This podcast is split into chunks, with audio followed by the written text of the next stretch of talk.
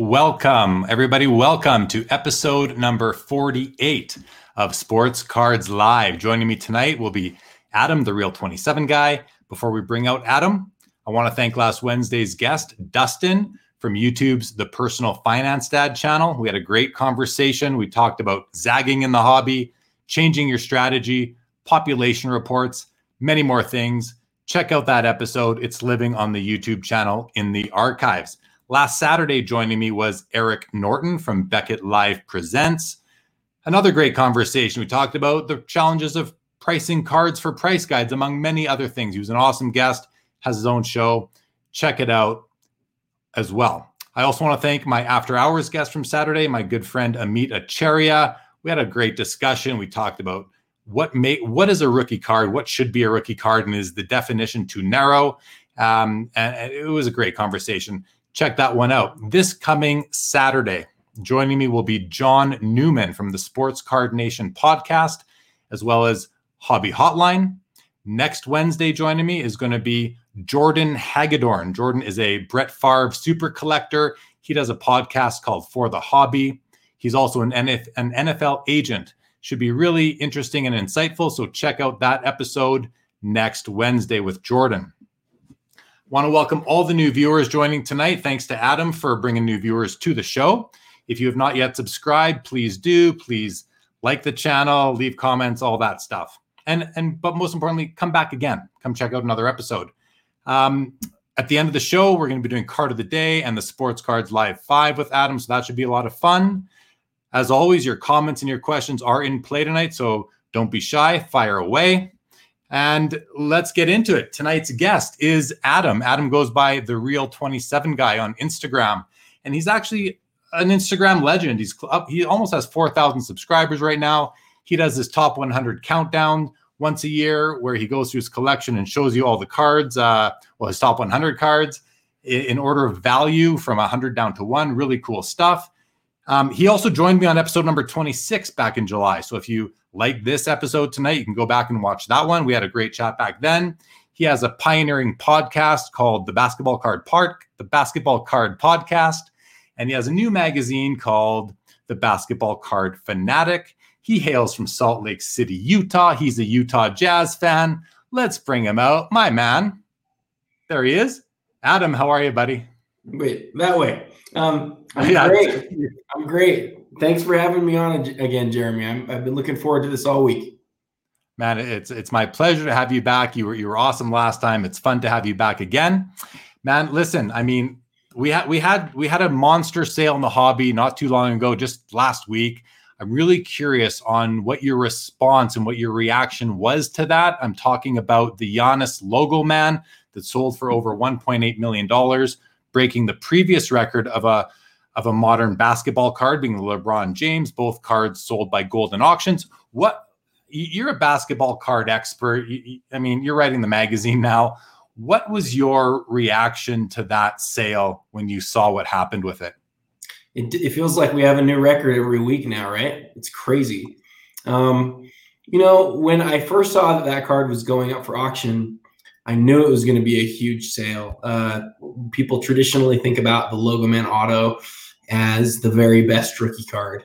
Um, and so, and, and, and if, if push comes to shove and you're comparing different Logo Man rookie autos, between you know national treasures to immaculate most of the big time collectors feel like national treasures is the best so maybe the most popular player since lebron i mean since lebron's rookie year maybe the best rookie card of that player i think there's a case to be made that it's that it's the best card since since 2003 exquisite i probably wouldn't say that it is but i do think that it's in in a, a group of a group of five or ten there's some things about the card that aren't perfect, and we can talk about that. But I mean, this world of $2 million cards is definitely like a crazy new world, right? It's not a world that I live in. I'd like to pretend, but I'm I'm more of a normal collector than that, right? Like that that's just a ton of money.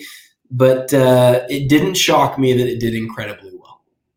Yeah, no, man. I mean, I thought, um, you know, going into it and, and hearing Ken Goldin speak about it, I think he was He was hopeful it would hit 2 million. It came really close, but it did beat the record that he set previously the month before, or maybe two months before, and at the end of June with the LeBron James Gold RPA out of 23 that sold for that was 1.8. I, built, I thought it was 1.845. I'm just going to share my screen here for a second, guys, and let's have a look because this is the email, or it's a it's a it's a part of the email that I just oh wrong one. Whoop, here we go. Hold on a second. There we go. This is what uh, Goldin Auctions has sent out, kind of showing here's what here's the records that they've broken recently. So this is the the Giannis right here. This is the card we're talking about. 1.857 million dollars and it's pretty amazing. It's a one of one. So, and we're going to talk about market capitalizations a little bit later, but you know, it's a one of one. So the market cap on this card is exactly that, 1.857 million dollars. But the LeBron James here, I mean, it sold for 1.8. That was actually, I thought it was 1.845 million with the buyer's premium. Mm-hmm. And if that's the case, the the Giannis still beat it. And I don't know that anyone was um, like were you expecting it to sell for more than the than the LeBron RPA sold for here at 1.8? I hadn't really thought about it. I hadn't really thought, you know, that it would or or that it wouldn't. Um, I think that as you let me let me interject something where you talk about market cap here. That's an, this is an interesting place to talk about it because you have a situation where you have one card versus a card that there's 23 of, but but uh, I think there's only two in a nine five grade, and so it's kind of like a sub, you know, a subgroup of the 23. Um, if you were to figure out what the market cap is of those 23, it's it's a lot, right? It's like 10. It's it's you know over 10 million dollars. It's way way more than the Giannis is. Um, mm-hmm. so you know you have to ask yourself what kind of collector you are. Are you somebody who would rather have the one card, maybe the very best card of a player, and, and have it be of Giannis, or or one of the very best rookie cards of LeBron and have one of those 23. Um, I'm somebody who actually likes the one of one thing more than the one of 23 thing, but there are different type of collectors out there. Certainly LeBron is just way more popular than Giannis is. Giannis has this incredible following, but but LeBron's got you know one of the greatest followings of all time. So they're they're in the same class but different types of cards. The more interesting thing to de- to see today would be if one of LeBron's um, Logo Man Auto rookie cards was to go up for op- open auction, and yes, I think that would sell way way higher than the Giannis. Yeah, I think so too. I wasn't, I you know, when when the Giannis went for sale, I didn't think it would sell for as much as LeBron did, simply because of the the, the two different players. I mean, people, there's more people that are after a rookie card, even if it's a gold parallel. I consider that a rookie card. I think most people do nowadays.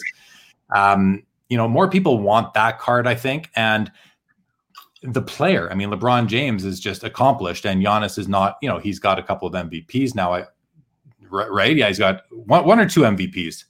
Two. Yeah. So I mean, he is accomplished, but he hasn't won yet, and LeBron has. So that that comes into play all the time.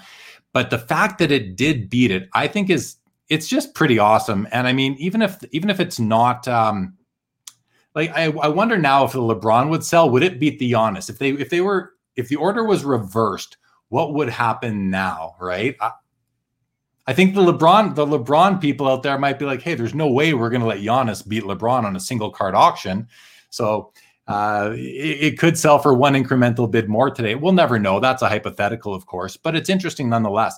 I'm just going to bring up that slide one more time. Let's just take a look because it's really reflective of what's going on in the market, what's been going on in the market like this year, because the top four cards have all sold this year. And not only this year, but all of them since June with the the Mike Trout here being the third card. I mean, that look at that, three point eight million dollars. So basically double what the LeBron and the Giannis did. And I'm wondering, uh, it's a one of one as well. So if it's a one of one of a player who, I mean, he's very popular, but I've asked I asked a few people today, and they have never heard of Mike Trout. People have heard of Giannis. People that I asked anyway. So my question is, or, or what I'm wondering, and I, I think it's interesting to discuss, is does the fact that the Trout sold for double the Giannis, and again, they're both one of one rookie year cards, does it mean that the bat that the baseball market is twice the size of Giannis uh, of the basketball market, or does it mean that Trout is twice as popular as Giannis? What do you have any kind of thoughts on that? I do. I think that as you look at two one of ones, it's a data point, but it's literally like the smallest sample size that we could use. Now, it's an interesting one because it's in both cases, it's one of their best cards. Um, for me to think about, you know, which which market size is greater, I would probably take an approach where I was looking. I would look at more. I would look at something like a, a whole quantity of a run and compare that to another whole quantity and like the, the the market cap of those two runs and that's how i would determine you know which one which one is larger but um, i think you're i think you're exactly right that two of the very biggest basketball cards sold and they sold for less um, than the biggest than the biggest baseball card of the era um, my my question would be again if you were to find the best basketball card of the era which would be you know like i said like a lebron logo man auto and if you put that up against the trout which one would sell for more I think yeah. that's a good question when we don't know what the answer is. No, I, but it's always fun to speculate and discuss these things, right? For sure.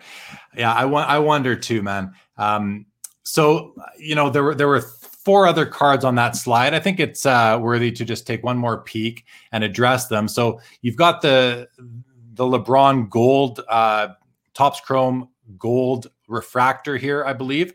$322,000. This card is numbered to, I, I think it's numbered to 500. Is that right? It's to 50. 50. Wow. Even better. So, and that's why it sells for $322,000. What a, what, what a beautiful card. Um, you know, it, at the end of the day, th- it's funny because this card here came out of a pack that in its day was under $5. That's These right. cards all up here came out of well, except for the Trout, the the LeBrons and the Giannis all came out of very expensive packages of cards. It's kind of neat though that you can buy a card at different price points and still pull cards that can be worth, you know, hundreds and hundreds of thousands of dollars 10 years later. Pretty pretty darn pretty darn crazy. So let me ask you on that, Jeremy. If you look at that, if you look at those cards, and let's let's take the baseball cards out of it for a second. Let's just talk basketball.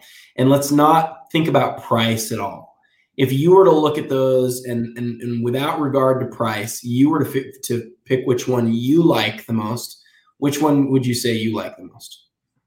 Well, is the one that I would want to own the most? Is that the question? Yeah, without regard to price. This guy right here.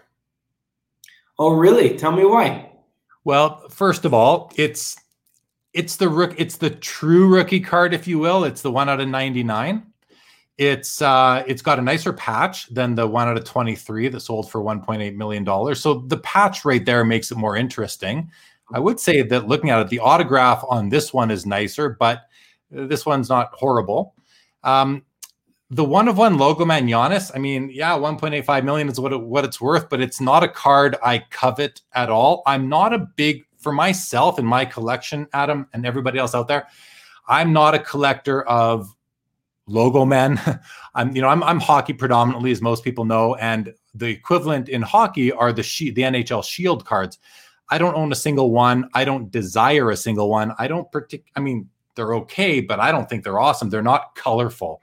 I like the colorful patches. The NBA logo man is more it's more colorful than the NHL Shield, but for me, I prefer a card that is something that more people can access that uh, you know I think it's nicer. The Mike Trout doesn't really interest me at all because um, I'm not a big baseball fan. I've never seen Mike Trout play. I don't know really much about him. I do own his Topps Update rookie because it's kind of a card that I think is an important card, but it's not a card that I uh, you know that I have a real emotional attachment to. It's a card I bought because I thought it was a, a good holding at the time. So anyway, my answer is this LeBron James, uh, the true rookie card right here. And I mean, a million bucks is a lot of money still. I, would be good owning a card that's worth a million dollars. I don't need to get greedy and go to 1.8 now, do I?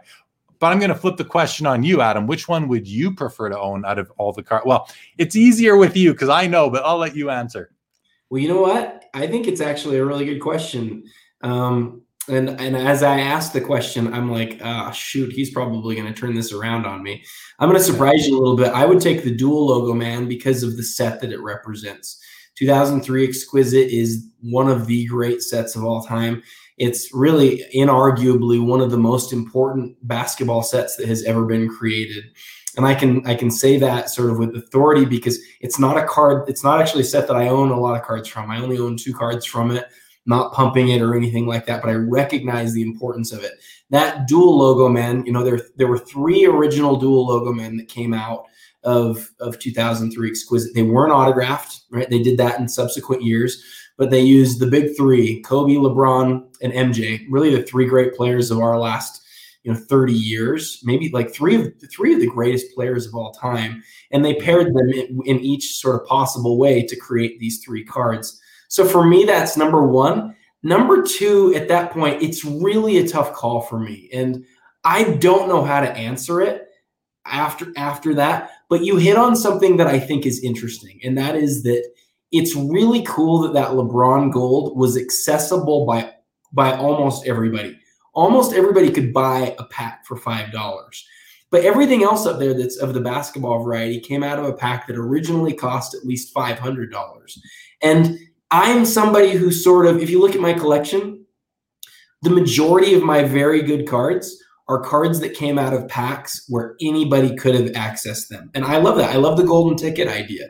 The golden ticket idea loses just a little bit with me when it's out of a box of you know it's out of a you know bar of chocolate that costs you 500 bucks it's it's different yeah yeah. Uh, you know and now you pose the the question about which would the which would the second uh, most desired card on here be you know by ourselves.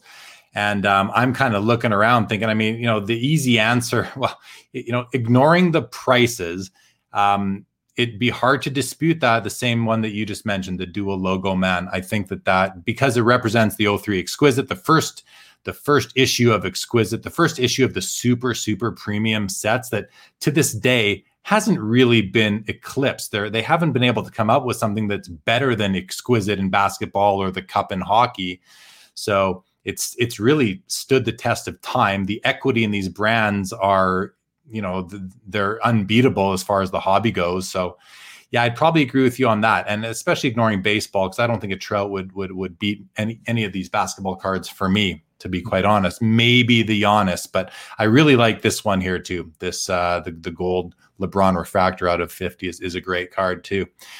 Okay, man, that was fun. That was really fun. So let's just go to the let's go to the comments. We got some people in the house. We'll welcome Legion to the show as always. Legion, welcome to the show. Jake's there. Jake will be joining me in about a week and a half or so on the show. Jake, welcome.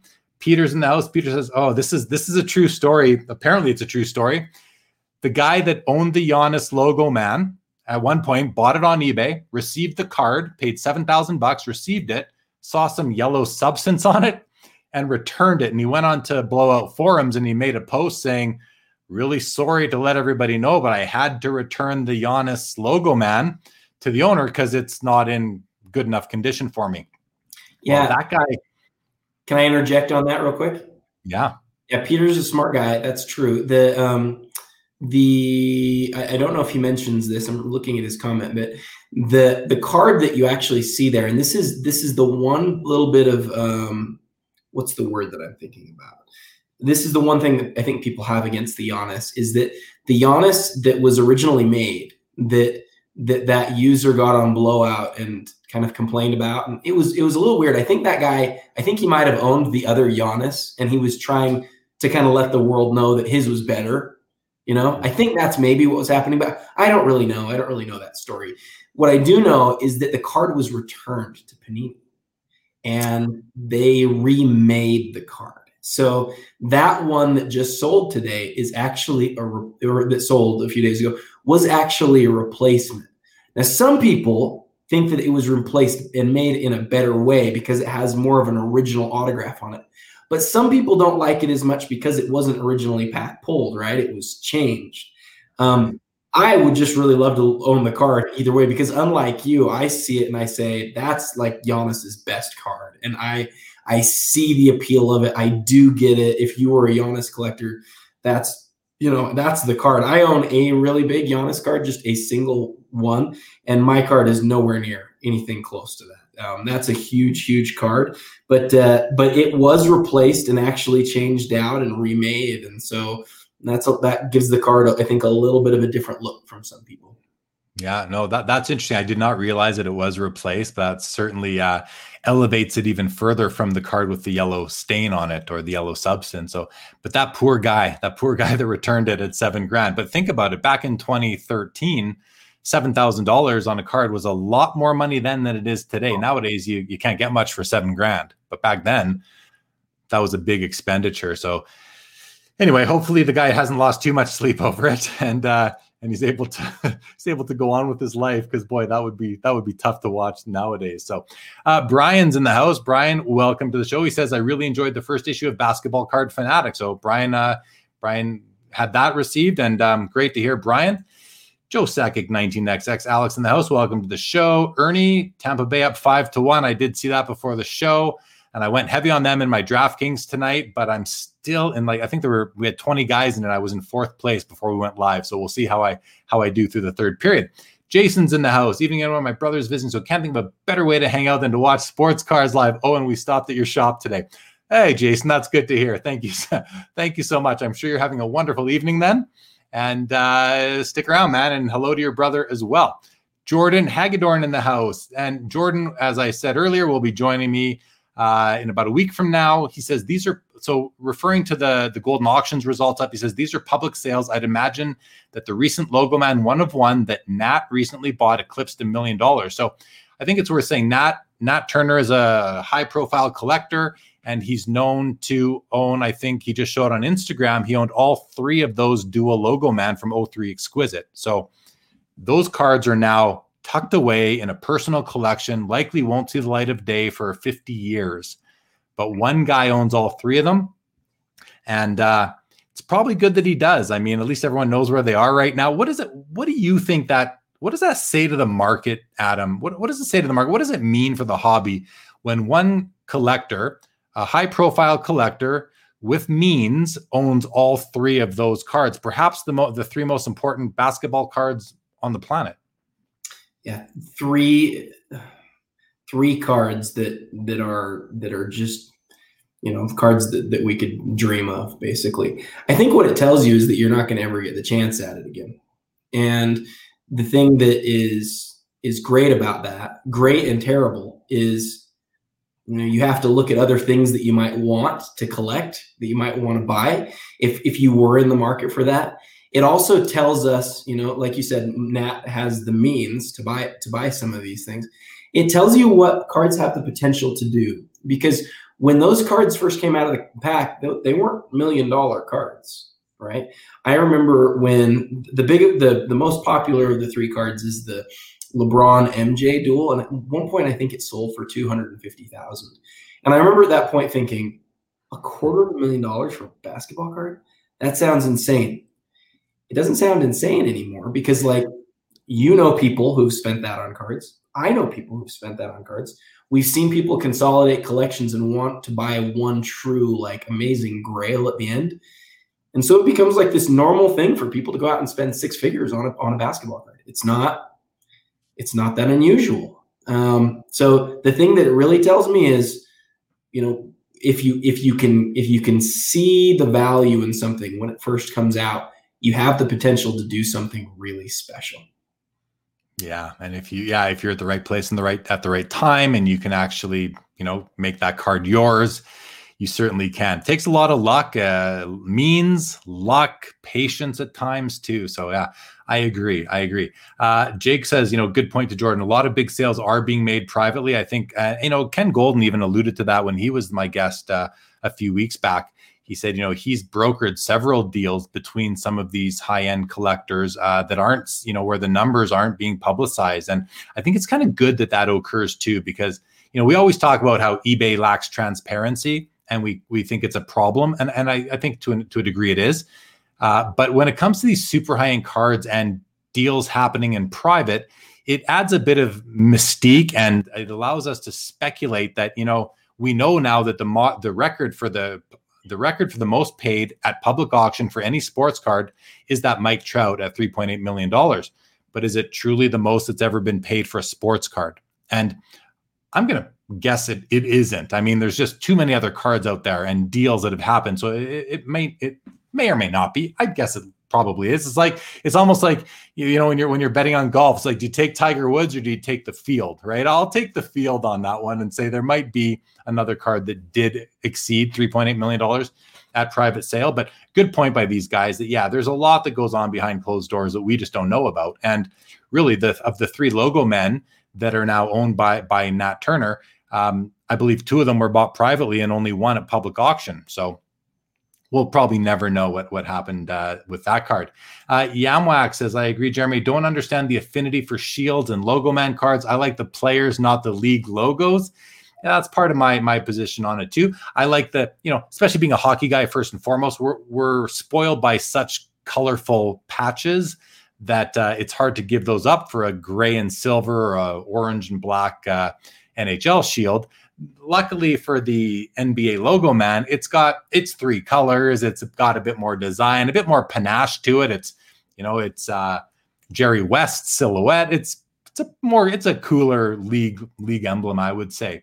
90s hockey collector in the house. Welcome to you. Welcome to the show. Jordan says the Gold Refractor is a needle in a haystack. Awesome card. Yeah, I mean 50 only, right? I'd love that. Sean Robb, welcome, says, Are these prestigious cards being submitted to Beckett BGS because PSA would have demanded a higher value surcharge? That's an interesting question. What do you think of that, Adam?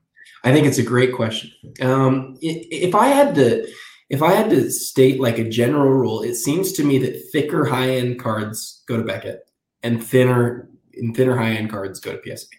That's not always true. Um, I'm kind of like Sean says here.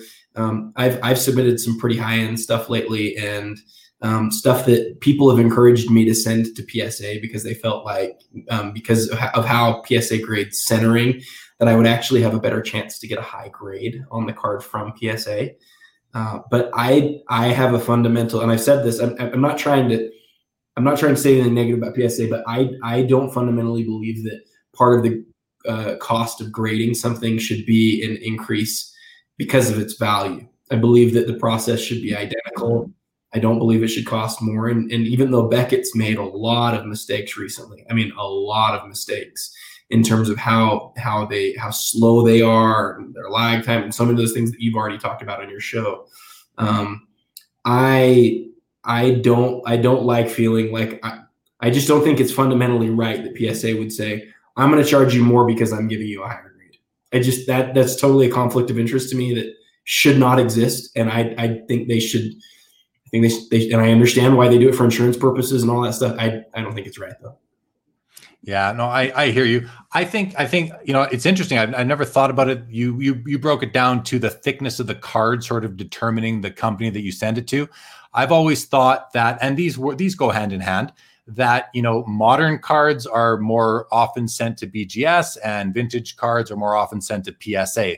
To me, that's what happened here in, in the case of all those cards is that they're modern cards, and the general rule in the hobby is, you know, Beckett for modern, PSA for vintage. Even though I think both are trying to take their piece of the pie from the the the other uh, eras. So.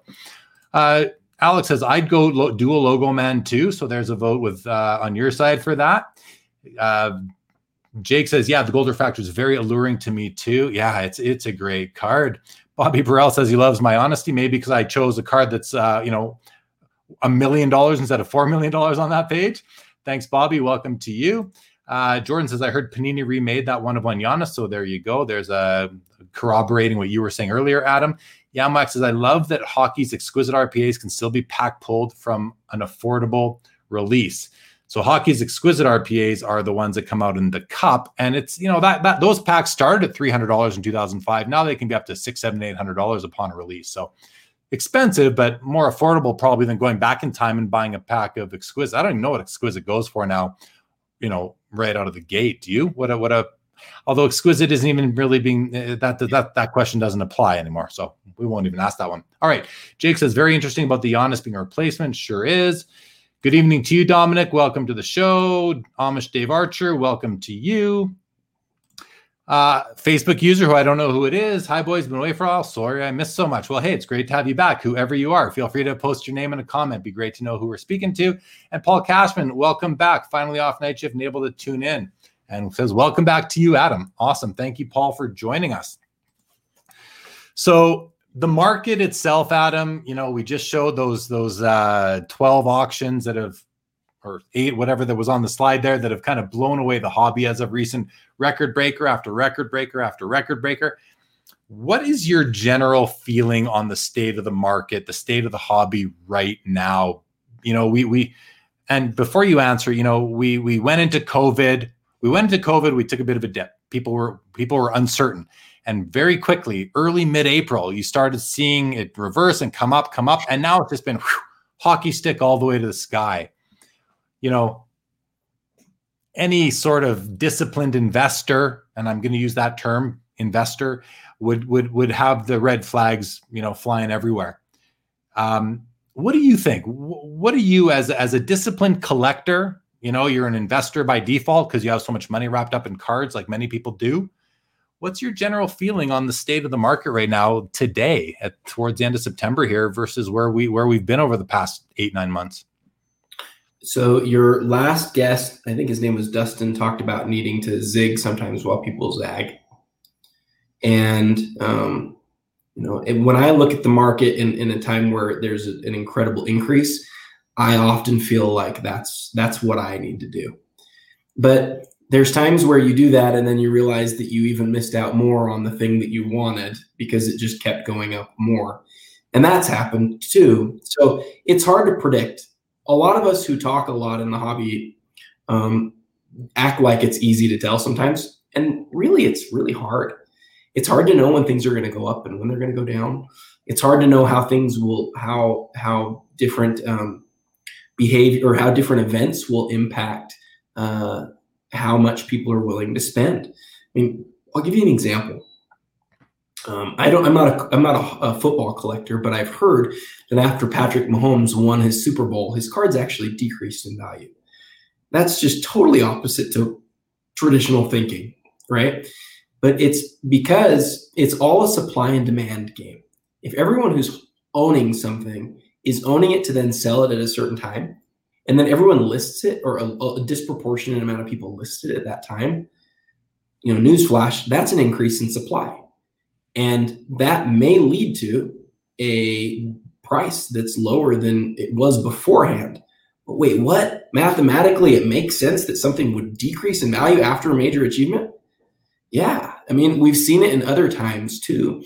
So I think you know i think that it's it's hard to know always what's going to happen and why it's going to happen and it's just really easy to get confused sometimes um, the other thing that i'll tell you that i think is definitely at play here is you see these major purchases that are happening a lot of these major purchases are being made not just by investors as we use them um, as we typically call them, um, which which would be defined as like an individual who's investing in a card.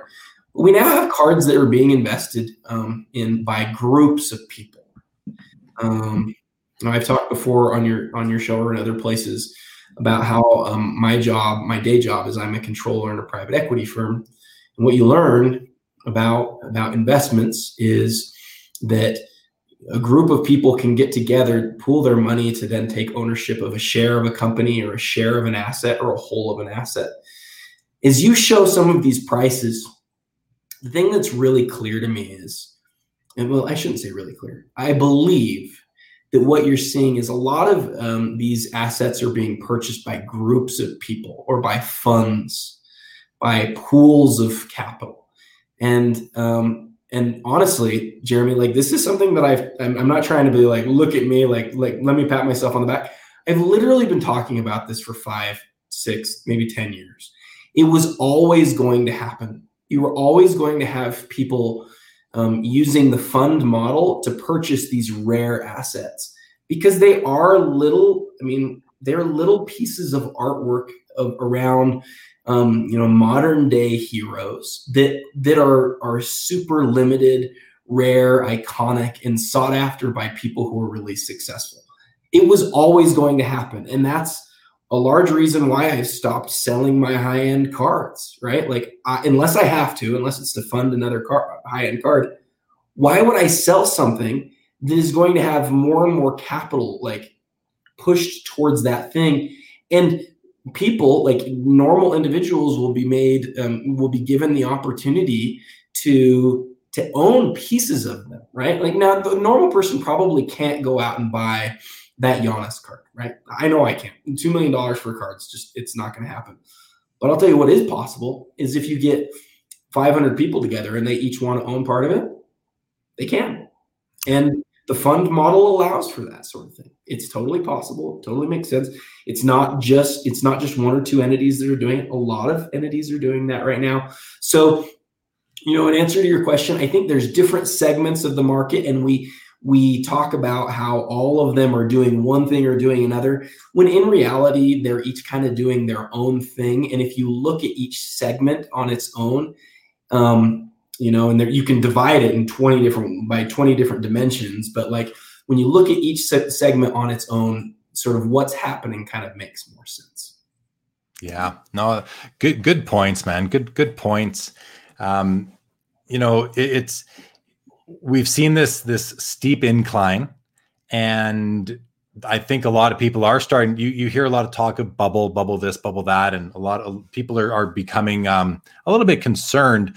Uh, you know, is it going to last? And I the approach I'm taking is one of cautious optimism. I'm still optimistic, uh, and I'm okay if we see a dip or if we see a, a, uh, an adjustment because I think it's healthy in the long run. You, you can't just go keep going up forever. It just doesn't. Like economics just don't support that. But you know, so I'm optimistic about the about the hobby and the value uh, the values of the cards. But I'm I'm proceeding cautiously. You know, I may I may not be buying as many cards as I would otherwise be buying if we if we haven't if we hadn't just seen this mask this mass sort of uh, escalation of values. But at the same time, I wonder, well, hey, as Ken Goldin puts it, are we truly in the third inning of a nine inning game right now, or are we closer to the seventh, eighth, or ninth innings right now?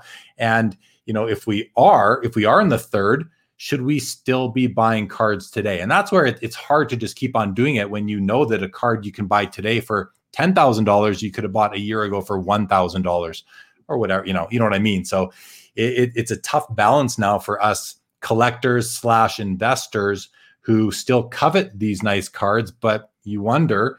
Do you buy it now and risk the hob and risk the, a, a major adjustment or correction coming, or do you buy it now and figure, hey, we're just at the beginning because as you said, Adam, there's all these new groups of of people buying cards. You you see Rally Road doing it. You see um, the new collectible app and company, CEO of whom is going to be joining me on the show next month. So. And he'll talk about what that model looks like. Really interesting stuff and kind of funny, but I've said it before. Uh, probably about four years ago, I did a little fund of my own with some friends. I not much, under five figures, but you know, not much under five. Put it together about six or seven guys. We, you know, they each put in a few bucks, and I bought some important hockey cards for them: a Bobby Orr rookie, a Wayne Gretzky, Mario Lemieux, Patrick Roy, and Mark Messier, and that has done very well now for them. Should we sell, they're all going to double their money at least. So I've also thought, you know, that this is coming and happening. Did a mini one myself. And but now we're finally, you know, I think once you hit a million bucks for a card, a modern card even you're going to see more of it. More people are interested in the modern players than than than the the vintage players because the modern players they're on the news they're on the highlights every day i think. So i think it took modern a modern player card to sell for 1.8 million dollars for these funds to really gain some traction. Does that does that kind of make sense? Yeah i, I agree with everything you just said. I just think that you know when you think about your your point about things can't go up in perpetuity is is exactly right. The thing that gives me pause because historically I've been very conservative. I've seen things, you know, increase by a little bit and then I would sell my cards. I would do that over and over again.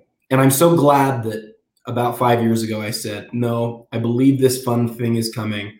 I believe the prices are going to get crazy and I'm going to stop selling." That was if I've ever made a great decision in the card hobby, it was literally to stop selling my my high-end cards, right? Um, now the question that I ask though is every time one of these entities drops in and says, I've got 10 million bucks that I can go spend. And that's in the world of investments, that's just not a lot of money. But every time somebody comes in and says, I'm going to come spend $10 million, how does that influence, you know, how does that influence the market? And and if it keeps happening, what happens to the really important cards? Um, the, the the point to be made here is, you know, and and I I don't want to. I never want to tell people what to buy. I don't think it's um. excuse me. I don't think it's um it's uh, genuine of me to say you need to buy what you like and go buy these specific cards. I don't think I can say both of those things. I know I've said that to you before. Um, I want people to go buy what they like, but when there are many, many of a card out there, I do think that when the music stops, it's really bad for that card. Um, when there are fewer, and there's lots of people who are really after that small group, lots of people who just want to own it, just to own the thing you know they want to just have that thing. It's not about buying and selling. It's not about treating it like a stock but they want to be the end user of it that sort of card i i personally feel feel like is um is more protected in the long term i could be totally wrong about that that's just my philosophy and what's driven my decision making well i don't think you're wrong because you already you you earlier in the show already tonight mentioned a case that supports what you're saying and that was the mahomes rookie right? I mean, everybody, every it's funny. I and I said I said it to our our, our friend in common, um, Chris McGill from House of Jordans and Card Ladder. Said, you know, the best time to sell a card is going into a season or going into the playoffs because that's when all everyone has hopes for everybody. You know, going into the the new season, everyone has high hopes for all the players on their favorite teams or all their favorite players. Going into the playoffs, everyone has high hopes that their favorite teams and favorite players are going to win a championship. Everyone's hyped up. So you go through the playoffs and you win the Super Bowl. In the case of Mahomes, all of a sudden he's won the Super Bowl and people think, oh, the card has to go up. He won the Super Bowl. Well, sorry guys, it's actually backward. It's backwards, and it, it was proven with that case that everybody thought it. Everybody, the term everybody loosely, everybody that had that card that wanted to sell it or bought it for a flip when he won, they all go to sell it. All of a sudden, eBay goes from having one or two copies to you know 40 or 50 copies. So, like you said, the supply goes up right right there. So it's uh it's never easy to know when to buy a card. We all we all suffer from a little bit of the FOMO, fear of missing out. You know, whether we admit it or not, I think we all suffer from that a little bit, and that's maybe what drives some of our some of our purchasing decisions. Uh, before we and I want to I want to move into um, and this is what we're talking about. I want to move into our discussion about rare cards versus commodity cards, and just dive into that a little bit deeper. And you're such a good person to talk about that with because you are in you're deep in the corner of rare cards. Commodity cards don't interest you, but commodity cards are still very interesting in the market. But before we get to that, I want to say good evening to Andy Greenham. Welcome back to you, sir. Thanks for letting me know who you are. Uh, Yam corrects me and says exquisite RPAs come out of upper deck ice. And Yam, I knew that. I thought you were. I thought you were talking about the exquisite version of hockey cards, being the cup. When you said that, I didn't mean you actually. I didn't. I didn't realize you actually meant exquisite. But thank you for clarifying. So here's a question I want to talk about because Jordan asked this question about 12 minutes ago, Adam, and and as as Yam confirms, it's a great question. So let's let's read this one. He says, "Can you and Adam talk about the potential responsibility and I like the word potential, the potential responsibility of elite collectors that they have to serve the hobby as a whole versus being self-serving?" And then hashtag for the hobby, which is also the name of Jordan's podcast. So I mean, that's a great question. And um, why don't you take a stab at it first, uh, Adam? I love the question. Um, Jordan has, you know, has a whole Instagram account and podcasts that are dedicated to this sort of idea. So I've been a member of the community for 30 years. I love saying that because I'm in my 30s still. So you know that I've been here for the for the whole of it. Um, I think there's a lot of people in every industry who and in every walk of life who are here who who don't really give thought to how they leave the place when they leave it. And there's certainly people who are in our community today who have this feeling about making as much money as they can and then and then getting out. And I think there's probably times in my history where I, I know I don't think I ever thought I was going to get out, but there were times where all I cared about was making money. Right? Um, you've got to leave where you you got like when you move homes, you should be leaving your neighborhood better than you found it. You know, when you go to your university, you should be leaving it a better place than when you were there. I think, I think it's our job as people in the hobby to, um, to always be asking the question, you know, what is good for the hobby and what's not. And I think it's really hard to know. You know, it's not there's I'm talking in really altruistic ways right now, but like it's hard to know always what things are good and what things are bad. But in some cases, it's not hard to tell. In some cases, you know what you're doing is good, and in some cases, you know what you or other people are doing are, are bad. And so, what I would say to Jordan is, I think, um, and I think he, you know, Jordan, uh, I know Jordan um, has a desire to sort of make other people happy. Um, he sent me a card for free that he knew I would appreciate. And um, it wasn't a high dollar card or anything like that, but he just wanted to tr- try to make my life better, and he succeeded. Um, that's why the relationship part of this is so important. That's why sharing information is so important. That's why doing a show like you're doing, Jeremy, or like so many of the content creators is so important. The thing that's so hard, and I think this is part of what Jordan's getting at, is it's not always easy to tell what per- people's intention is, you know, or what, what their intentions are. Sometimes these shows or things like this can become so self serving. They can become about trying to create value in the cards that you own.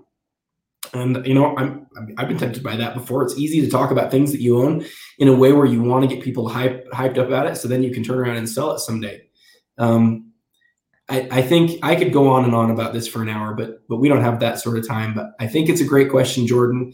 I think we need to take that respons- responsibility. I think there's plenty of people, Jordan, who will never ever take that responsibility, but all of us kind of have to look at ourselves in the mirror and ask, you know, what what we're doing to make wherever we are in life a better place than when we got there. Yeah, yeah. What do you think? I mean, I, I I think I think it's an interesting question. I think that um, you know there are some there are collectors at every level the elite the the the less than elite the average and the and the economy collector let's say or the budget collector and um, throughout all levels of collecting you've got guys that are out there showing their cards all the time because they like to show them. And then you've got guys that you don't even know about. They're private. They don't want anybody to know what they're doing. It's their personal hobby that they're they're just you know it's it's what they enjoy. Um, so I think that it's I think eh, on the one hand I agree with with with Jordan's assert, you know his sort of the assertion that underlies the question that yeah elite collectors um, should give back something. What does give back mean? I don't know. Maybe it's be more public. Maybe it's go on shows. Maybe it's post on Instagram. Maybe it's share their wares. Um, you know, and we know elite collectors that do that. But I also think that you know that just because you're a, a, collector that can that has you know spends million dollars millions of dollars a year on cards i don't think you necessarily owe anybody anything. I mean you've you've obviously put out put so much money into the hobby. That that right there is is supplying the hobby with more capital more it's just going to make the world the hobby world go round a little bit longer. So while i while i understand the assertion and i think it's it's a nice uh, it's a nice feeling to to have um, and it provides that kind of you know the hobby's a nice happy place which it is among those of us that are happy in it um, it's an interesting question i want to think about it a little bit more but uh, you know i don't consider myself an elite collector i, I consider myself uh, maybe slightly above average in terms of the what i have in my collection but but you know in terms of giving back like even right now doing the show bringing people to be bringing people to the audience, sharing information. It's weird. I've never thought of that as as serving the hobby. I, I realize it is now, but I never, you know, it's just because people have told me, I never really set out to do that. So it it's an interesting question. I'd like to turn it around on myself, turn it around on you. Well, I'll just I'll just point out. I think about the question. I think a little bit different than you did, uh, um, or than you do. I don't think you have to be public in how you in how you trade or in how you um, or even doing a show, there's lots of ways to make the world better, right? And we don't all have to do it in the same way. The way that I do it certainly different than how most people do it. And I think that's good. If we all tried to do it the same way, that would probably not work. But like let's give the example of when you and I first met, right?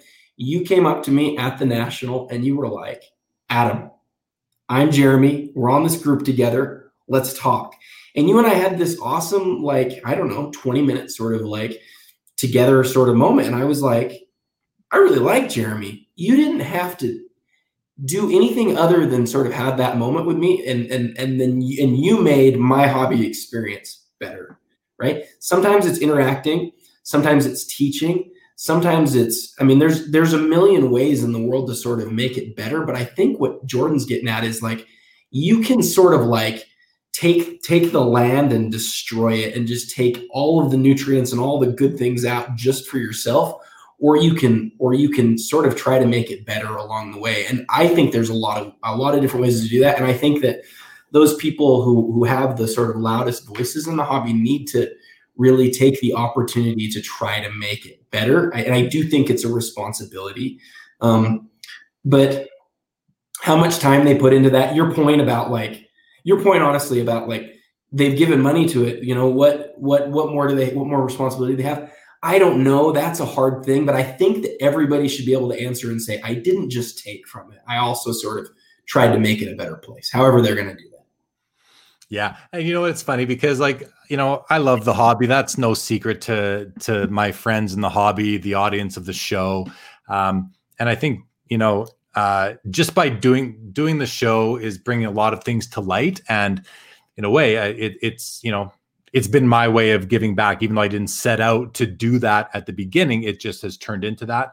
And you know as for other people yeah like you said we all give we all give in our own ways you know there's different ways you can make the world a better place. And we had a, we had a, a show recently where um, i was talking about you know kids in the hobby young kids. If you're set up at a card show and a kid comes by your booth with his ratty lunchbox filled with cards and he says are you buying I said, I said the answer to that question when a kid comes to your booth and asks if you're buying or you want to see his cards, the answer is always yes. It's never no. It's always yes. It doesn't matter what the kid's got. You always say yes to the kid because that kid had a bunch of no's along the way, and now someone finally wants to see their card. That's, right. That's been my way of giving back or making the hobby a better place and trying to make the world a better place. And so I, I don't know that that's a, that's something I'm I'm a big fan of that reaction. So but let great, great topic, Jordan. Thank you so much for the question. Let's move along back into the market here. Um, I'm guessing this is Andy. He says, I hear a lot of people navigating the current dips by holding sales for the start of the season. Do you think we will see a further dip instead of recovery due to the impending supply? Can, you, I'm going to take that one first because it ties into something I was just saying, which was, you know, the best time to sell a card is leading into the hype, leading into the season, leading into the playoffs. So I think that, but this is a great question because if people are now holding and they've caught on to that, well, you know, we may not see either a big increase or a decrease because while the while the supply is going to is going to go up, we're going to see more supply on eBay, for example. We're going to see more people wanting to buy because it's also the most fun time to buy when there's the most hope for your player. So, great question. I don't think it's going to have much of an effect at all. And you know, open for discussion. I'm I, I, I say that non-committedly. What do you think, Adam? I think it's a great question too, and I like your answer a lot, Jeremy. I, I just think it depends on um, it depends on what seller's behavior is. We're dealing with a thinly traded asset, and so if a lot of people go out there and uh, and provide those cards for sale, you're exactly right that this is what could happen.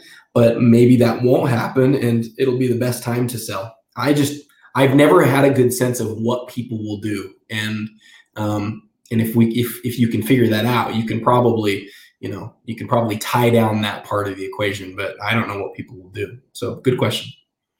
All right, let's move along. Axonite 64, welcome to the show. This is an interesting question. He says, I think we have two different markets. It's not a, it's not so much a question as a statement. I think we have two different markets, the high-end rookie cards and the rest of the cards. Those two markets will not evolve the same way. One is sustainable, the other probably not. I'll tell you, you're pointing at you're pointing like that, Adam. I was doing the same thing in my head. I'm like, this might be the best way I've I've seen it articulated or heard it articulated recently. What, what's your response to this? Yeah, so I think he's exactly right. When I mentioned earlier that it depends on segment and we need to look at things by segment, this is exactly what I'm talking about. Like okay. I don't look at the biggest mistake you can make is to lump everything together right? And say, the market is doing this or it's doing that. And we kind of have to do it when we're on a show because we're talking about lots of different things. So the way that you're asking the question, Jeremy, I think is right. But the way that a, a prudent, smart buyer looks at it, you have to break it down and say, you know, is this a rare asset? Is this a common asset? And what we found is, like, let's be real, over the course of the last few years, the more common assets have appreciated more on a percentage basis by a lot, by a ton. And so it's not fair to say, like, I would be totally disingenuous if I just said, it's always better to own the rare thing. No, you know what? If I wanted to make a lot of money, I'd go back in time and buy the not rare thing. Um, but uh, but yeah, that's exactly right. Break it into different segments. Think about things in different ways, and and I think that's what leads you to the best to the best spot. Do you you kind of agree with that, Jeremy, or think I'm off? Yeah, no, I do agree. Um, the thing that comes to mind for me is that you know like you said, if you were to buy the more common card, the commodity card, so let's use an example the LeBron James Topps Chrome rookie card versus the LeBron James RPA. Mm-hmm. You would have made more money putting, you know, $100,000 into his Topps Chrome card, you know, all grading, you know, consider them all graded, gem PSA 10s, whatever. You would have made more money putting 100 grand into Topps Chrome LeBron James and you would have putting a 100 grand into LeBron James uh, exquisite RPAs. I think I may be off on that, but that's the you know that's the gist of the example. The reason why you can make more money or the market will res- will, will go up more for the lower end cars is because the pool of people that can afford it is so much higher. I call it natural attrition. As you get higher and as you get higher and higher in price, there's attrition as to how many people can actually afford and are in the in the market for that card. So there's less competition between those players to get that card. So I think you know there's it's it's a it, it's uh it they'll always you'll always see rare cards being worth more, but the rate at which they're worth more will will sort of be decreased as time goes by. As you get higher and higher, the the, the gap becomes closer and closer it's still far apart, but a little bit closer and closer just because of the demand. It's simple. It all comes down to supply and demand. So that's my thoughts on that. I, I hope I, I, I did. I don't love the way I articulated that, but I think I got my point across or my thought across. Let's move along. Peter says for that Mahomes example, is it the auction prices that drop, but did higher buy it nows still go? I.e., did all the cards go, but a few buyers still purchased out the available stock? Um, I wasn't watching it. Were you?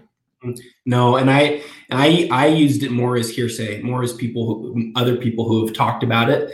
Um, it's the kind of a well-known example, but Peter's exactly right. You've got you've got to not only look at segments, but you've got to look at types of cells, and you know it's it's really hard to tell what real cells are. And there's a reason why sales history is is extremely problematic. But Peter's asking a really good question. Yeah, yeah. I want to say hello to the card collector. Welcome to the show again. Uh, a couple questions here. They're off topic, so we are going to skip them, guys. I apologize. Brent Turman says, Adam, why do you think the principles of scarcity have not driven hockey prices like it has with basketball? Wow. Now, Brent, you are asking a guy who doesn't follow the hockey market. He follows the you're you're you're like 100% a, a basketball guy. I am 100% basketball, but I'll, I'll offer a few like um, ideas. Awesome. Um, I think that uh, the one thing that, that I've that I've seen for sure, Brent, um, is that that the Asian market has had a tremendous impact on on basketball. I don't know what the Asian market is like for hockey, but I can't imagine it's anything like it is for for basketball. Um, I think um, I think that I think I would probably just need to know more about hockey to to tell you any more than that. But for sure, the worldwide um, you know the worldwide demand especially from places that have a lot of money for the really rare iconic pieces have have um, absolutely driven the prices um, sky high for rare basketball cards cool and I, will uh, echo that sentiment, uh, Brent. Basically, it's, it's, the size of the market. Um, when we had on Jeremy Murray, who's the VP of grading at Beckett Grading, he he shared some numbers with us. He shared that the on a on a the the rate of submissions by sport in the first half of 2020 40% of all submissions are basketball 8% of all submissions are hockey So the basketball market that that's a good indicator of the size of the markets. You can go on eBay and look at total listings by sport too. That's another good measure. But to me, that tells me that you know the basketball market is five times the size of the hockey market, and so maybe the the the top, the highest end basketball cards should sell for five times the amount of the highest end hockey cards. Well, I can tell you, they sell for more like fifteen to twenty times the amount, t- ten to fifteen times the amount. So I think you know hockey, there could be some opportunities um, on a relative basis. So, but thanks for the question, Brent. Really interesting. Let's move along. Say my name. Speaking of the Asian market, say my name uh, writing in from the Philippines, uh, Filipino from the UA, the United Arab Emirates. Welcome to the show. He says the 75th anniversary of the NBA is in 2021. What is the likelihood of 90s cards rising in value? I assume. What are your thoughts on that?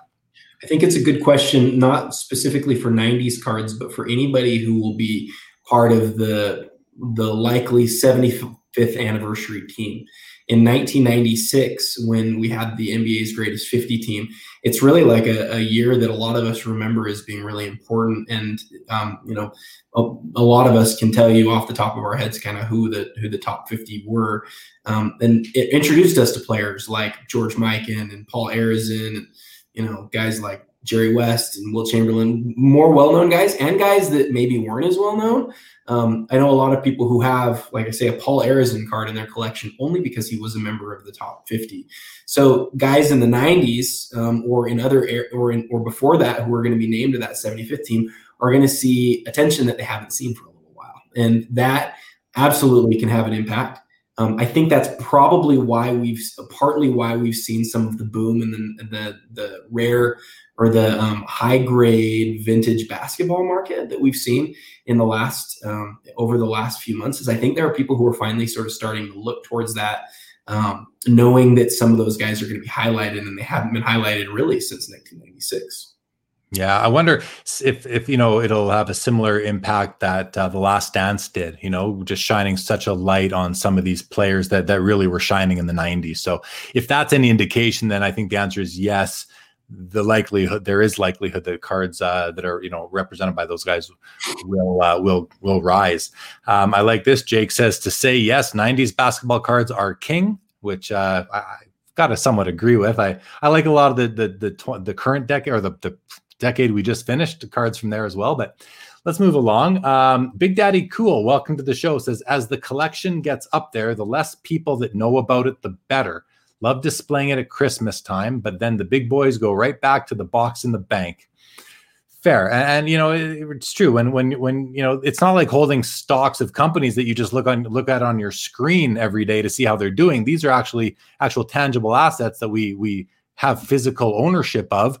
Security over these things is is of utmost importance, and I have a feeling. Um, it's overlooked by a lot of people. Just a feeling. Let's keep going. Jordan says 100% to Adam. Uh, and the beauty is that you can have a strong land grab and still be generous, kind, and a great hobbyist along the way. You know, that wraps it up right there. Very well said, Jordan. I might lead with that when you're on my show uh, in a couple weeks here, Jordan, or a week from now, actually. Maybe, maybe I'll lead with that quote if I can find it again. Uh, here's my good friend Karn. Karn welcome says typically the hype is before the season. I'm predicting a flip of the situation this season. So that's my that's exactly what I what I've observed over the last 20 years in the hobby. Typically the hype is before the season and then it comes up again leading into the playoffs for those teams that are going to be in the playoffs. He's predicting a flip. That makes that's very contrarian. I love it. I love it. I can't wait to see what happens. Uh, Paul said, "Oh, never mind that. Not important for the topic for the discussion." Uh, Jake says, yeah, there's lots of ways to get back to the hobby and be a positive influence in all your hobby interactions. Gary Vee preaches to give more than you take. 51 49% split. I, I love that. You know, Gary Vee spreads a lot of positive energy out there, but I've never heard the 51 49 split. But I got to say, I really like it because, you know, 49 is still a healthy number. It's not that far from 51, but you are tipping the scales uh, in, in, on, on the side of giving. And really, you know, that's what the hobby's about. It's you know, my dad always says to me, he's like, you gotta you gotta give. You you can't just always take. Not that he's accusing me of always taking, but he, you know, it's just kind of how I was how I've been brought up over the last few decades is, you know, you want to give. You want you want to give. We all take all the time but giving is really where where um, you can make a great difference, I believe. So thanks for that, Jake. Say my name says I like the quote. The only thing that benefits that more is the hobby itself. Adam, mm. please speak up. Yeah, I just wanted to say, you know, for Jake to quote, that's interesting because Jake's not a 5149 guy. Jake's like a 99 one guy. He he gives and he gives and he gives and he gives. And um, you know, I, I think it's it's good for him to say that. Um, I don't really know. I don't really know a lot about Gary, um, and so I wouldn't comment on him. But what I would say is like, if you're not expecting something back, but you're just somebody who's a giver, that and like like I would say Jake is. That's that makes the hobby a lot a lot better place. You know, when I was writing my first copy of, of the magazine, I reached out to a few people who I knew were really, really passionate people in the hobby. That's what the magazine's really all about. I reached out to Jake to write something because he has passion for the hobby. And I think we frankly just need more people like him. Yeah, you know, speaking of Jake, um, I watched him on uh, Beckett Live Presents with Eric Norton. I think it was just yesterday, and um, I knew I knew he was a basketball card guy, but I didn't know that Jake. I didn't know you were like an expert at every set from the 90s that came out in basketball. What a resource you are. And when I saw the first issue of the magazine, I saw that he was that Jake had written the article and I and I read it and I'm like, wow, this guy knows what he's talking about. You know, what what what a wealth of knowledge. And then it kind of I really it really hit home for me when I saw him last night. So on on Eric's uh, Beckett Live Presents show. So that was pretty yeah, he writes you're making me blush. Yeah, man, blush, blush away. You deserve it. You deserve it.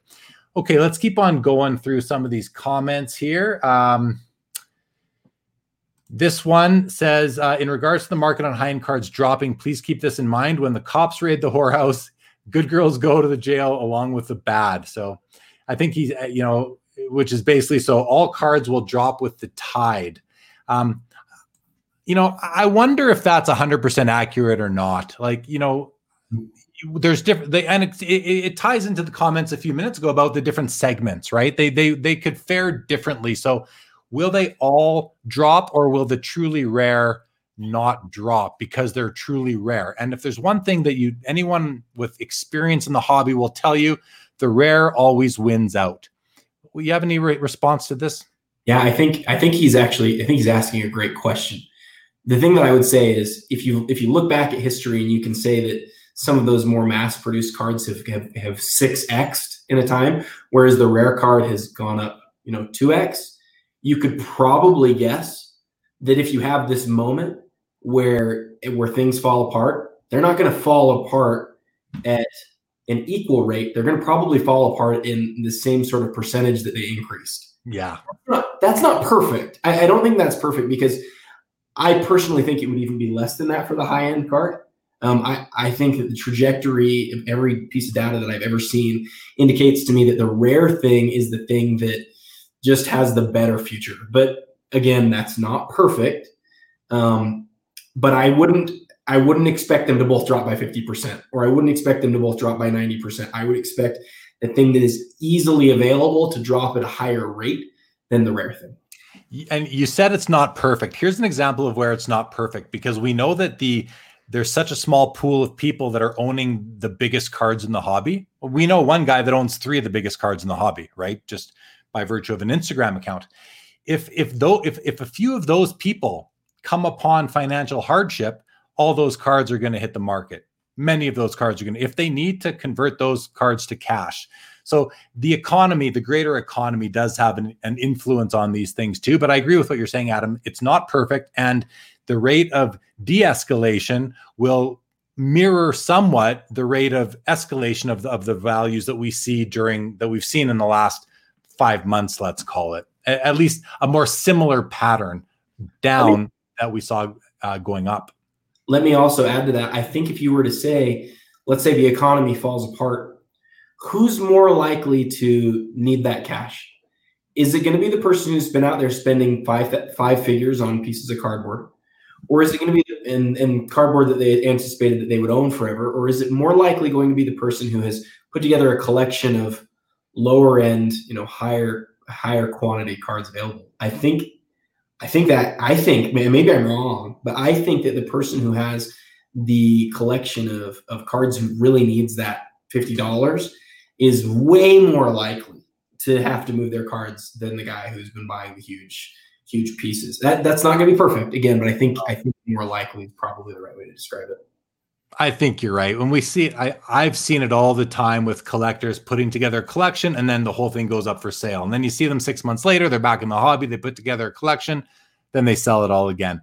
And, you know, and it's a lot of it has to do with um, just interests changing. And a lot of it, you know, the other reason it happens is because of financial uh, requirements and that. So let's move along here.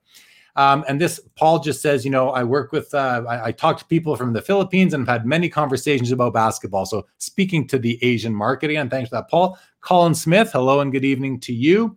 Uh, absolute, good evening to you as always. Hope you're having a great, hope you're having a great night too. Card currency in those. Any thoughts on if you think Dream Team cards will have a big rise? I mean, the te- that team has gotten so much credit for basketball being global. I mean, has that not been happening?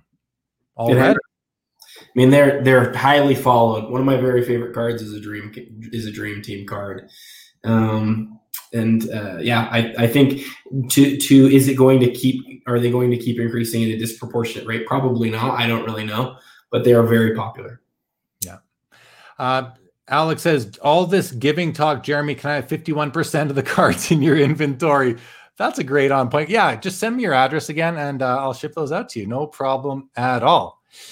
Um, here, yeah, 90s B-ball cards has just been exposed. You're not 5149, but a 99 one. That's about as good as it gets, right? You need that one to eat and uh, and and have have a, a roof over your head. McDoyle Sports, welcome to the show. Says not accurate as scarcity will continue to create demand. I've continued to purchase during a number of downturns. I don't disagree with that at all at all. I don't know what you were saying is not accurate. A lot of what we're saying tonight is, is speculation and thinking on the fly, but I certainly agree with what you're saying there. Karn, welcome, says rare cards, in my opinion, are innately safer by nature, less liquidity on the market, less comps, less availability on the market. Truly rare cards drop only if the owners owners sell during that market shift.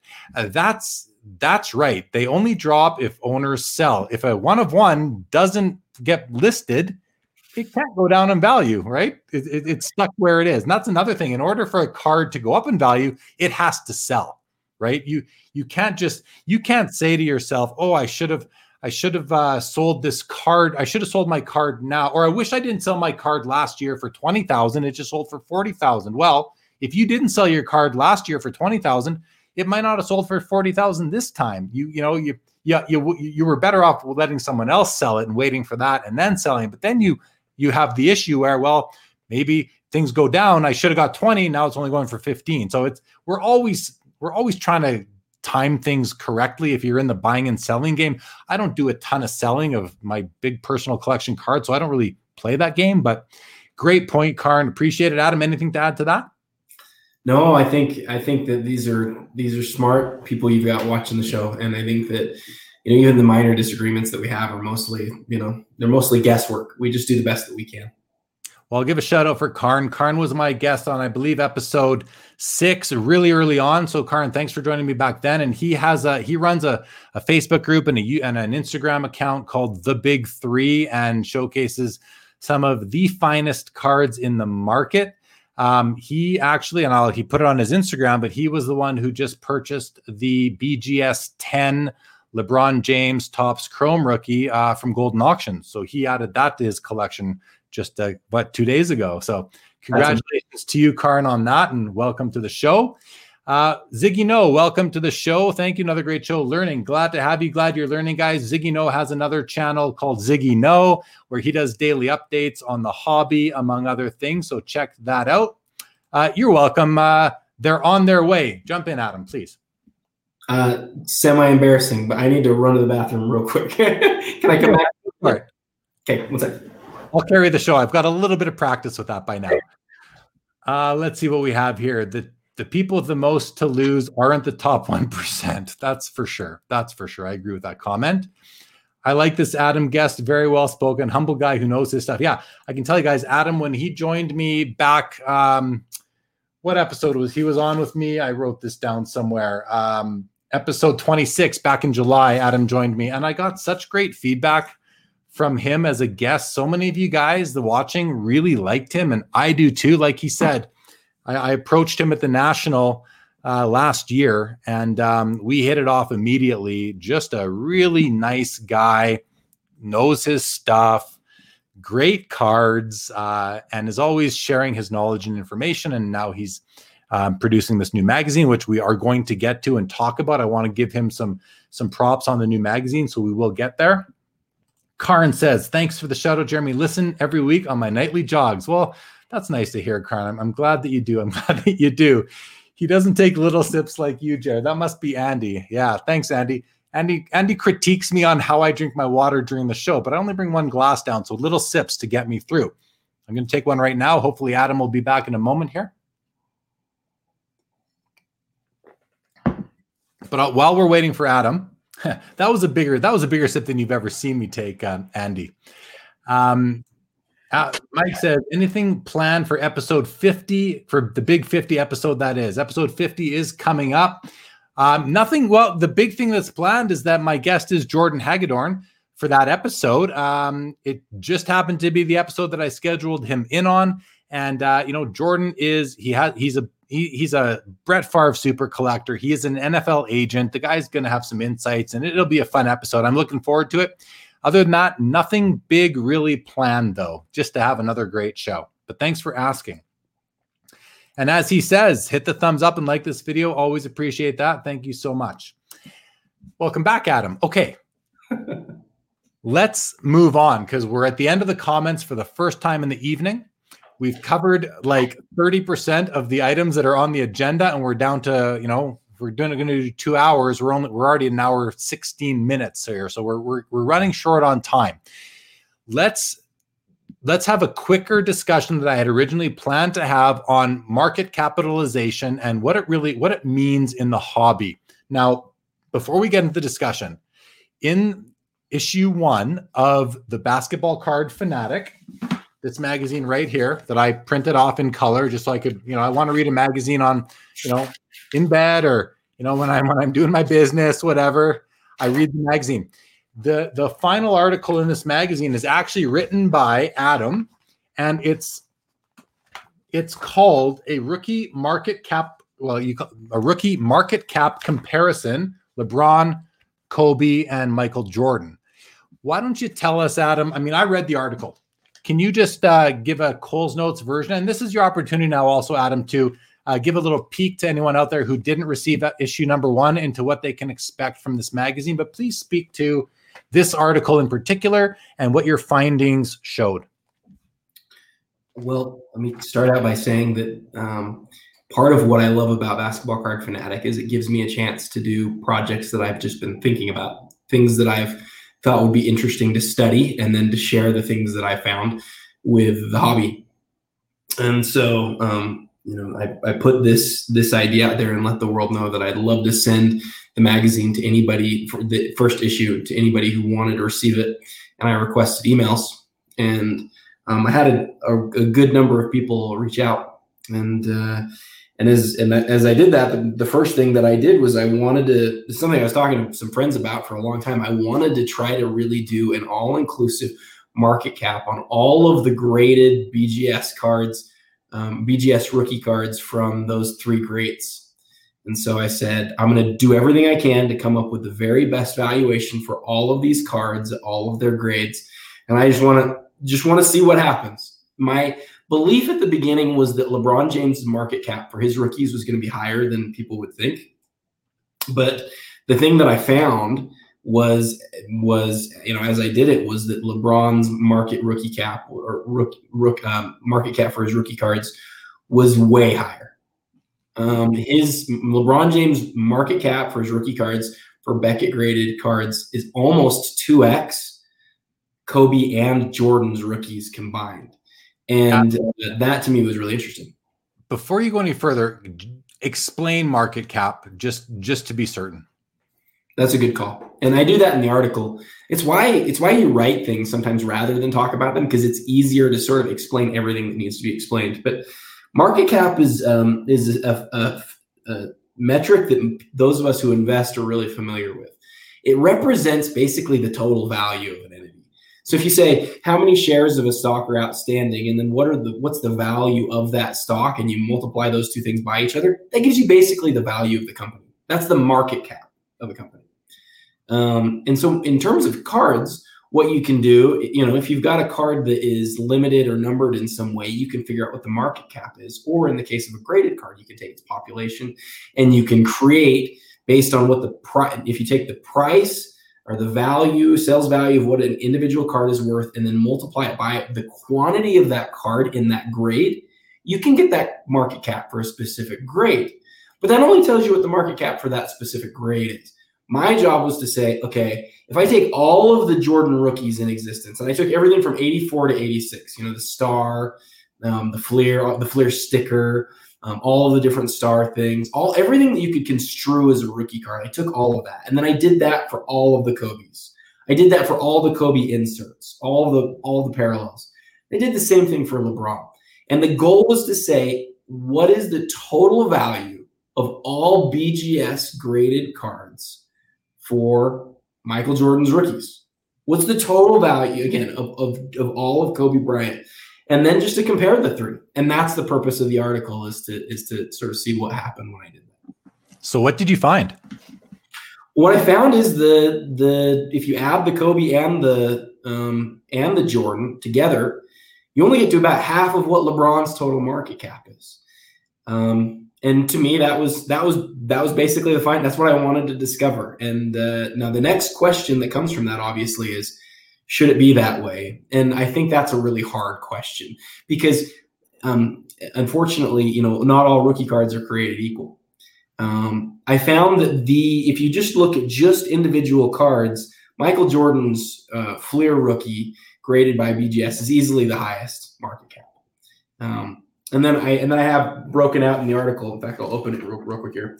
I'm going to bring um, it up on the screen. I have it printed. Oh. So the Jordan 86 Fleer, the estimated BGS market cap that I came up with is 78 million dollars. That's across all grades. It's a 78 million dollar asset. Um, whereas LeBron's Chrome, which is number two, was a 41 million dollar asset. There you go. That that's it right there. Um, and so as far as individual cards go, Jordan's still king. But when you add them together, um, it it doesn't end up being particularly close. Um, LeBron's market cap is up two hundred and ninety-five million dollars, and uh, Jordan's total market cap is one hundred and two million dollars. Yep, that's that right there. So, and Kobe's is, you know, this is the really shocking thing to me is Kobe was less than Kobe was half of what Jordan is, and you know, one sixth of what LeBron is. And that just, you know, that was really surprising to me. Yeah, I think it comes down to what you said. Not all rookie cards are created equal. But what I do like to see is that at the top of this list, Michael Jordan's number one by a, by a long shot, and and that's a function of the population of the of the card, as well as just you know compare the population of the cards below it uh, uh, as well. So interesting stuff, man. Um, and a great a great sort of a segue maybe into talking a bit more about the magazine itself. So uh, let's jump into that. I mean, I wanted to, I, I did want to I did want to expand the discussion on market capitalization a little bit more. And I'm, I'm going to actually, before we move on, I'm just going to add a couple of points. One is that, you know, we market capitalization is a term used in the financial markets. It's, you know, it's like Adam said, shares times share value gives you the market value of any company. And it's usually unrelated to what the company's actually really doing. It goes up and down uh, almost as well, faster than sports cards go up and down. It goes up and down as, you know, every time news comes out. But there are other kind of uh, analogies that we can that we can draw from that. One is the the the the, the effect of dilution, right? A, when when a company issues more stock from treasury or or warrants and options are exercised, it's there's more dilution. There's now more shares, but nothing else changed except the company's been cut up into smaller pieces of pie. And the way I look at it for the sports cards market is that we have we experience dilution in sports cards as more cards are graded because we're all we're only talking about graded cards. You, you can't talk about ungraded cards because we don't know what the populations are. Jen, I know we can for numbered cards and all that, but and for those ones it's a bit different. But you know, we we experience dilution as well in the hobby. Which is in, which is an interesting thing. Another another kind of topic in this is the the the question of the the efficient market theory, which basically says that there are no angles. You know, stocks are priced at what they're going to be priced at because all information is known except for insider information. But even as soon as soon as that leaks, you can't get ahead of the game because the it's factored into the price almost instantly. That that's the efficient market theory. And I wonder the question came up earlier today as someone posted on one of my uh, promos of the show with you tonight, Adam.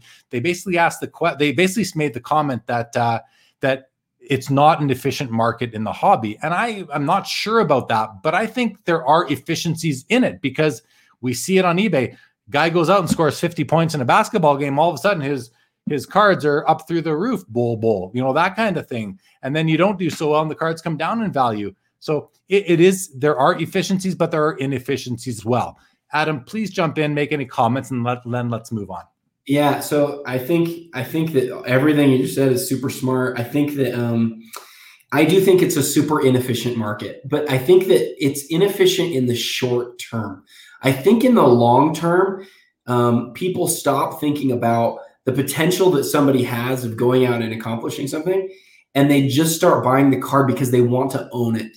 And so where you look at a guy like Kobe Bryant and a guy like Michael Jordan, people are buying those rookie cards in general because they want to own it, not as much for speculative reasons. Right? LeBron is an interesting player because he's both speculative and one of the greatest of all time. And that's such a rare, rare situation that you find yourself in. But the thing that okay, so the interesting thing about this that, that I that I want to make sure I get out there, I believe that what you said about and what I led with, which is that not all rookie cards are created equal. I just believe that's totally true.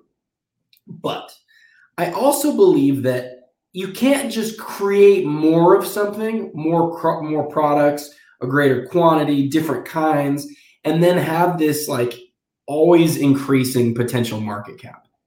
I don't believe that's the way it should be. I, I think, you know, the, the comparison that I would give here is do you think the market cap of Ken Griffey Jr. rookies should be close to the market cap of Mickey Mantle rookies? Well, the Mickey Mantle rookies way, way rare, blah, blah, blah. But like, which one should have a higher value? Now, LeBron is a little bit different because LeBron has autographs, right? And he has autograph patches. And that adds an element that, like, you have to acknowledge is different but is 2x times the other two greats logical?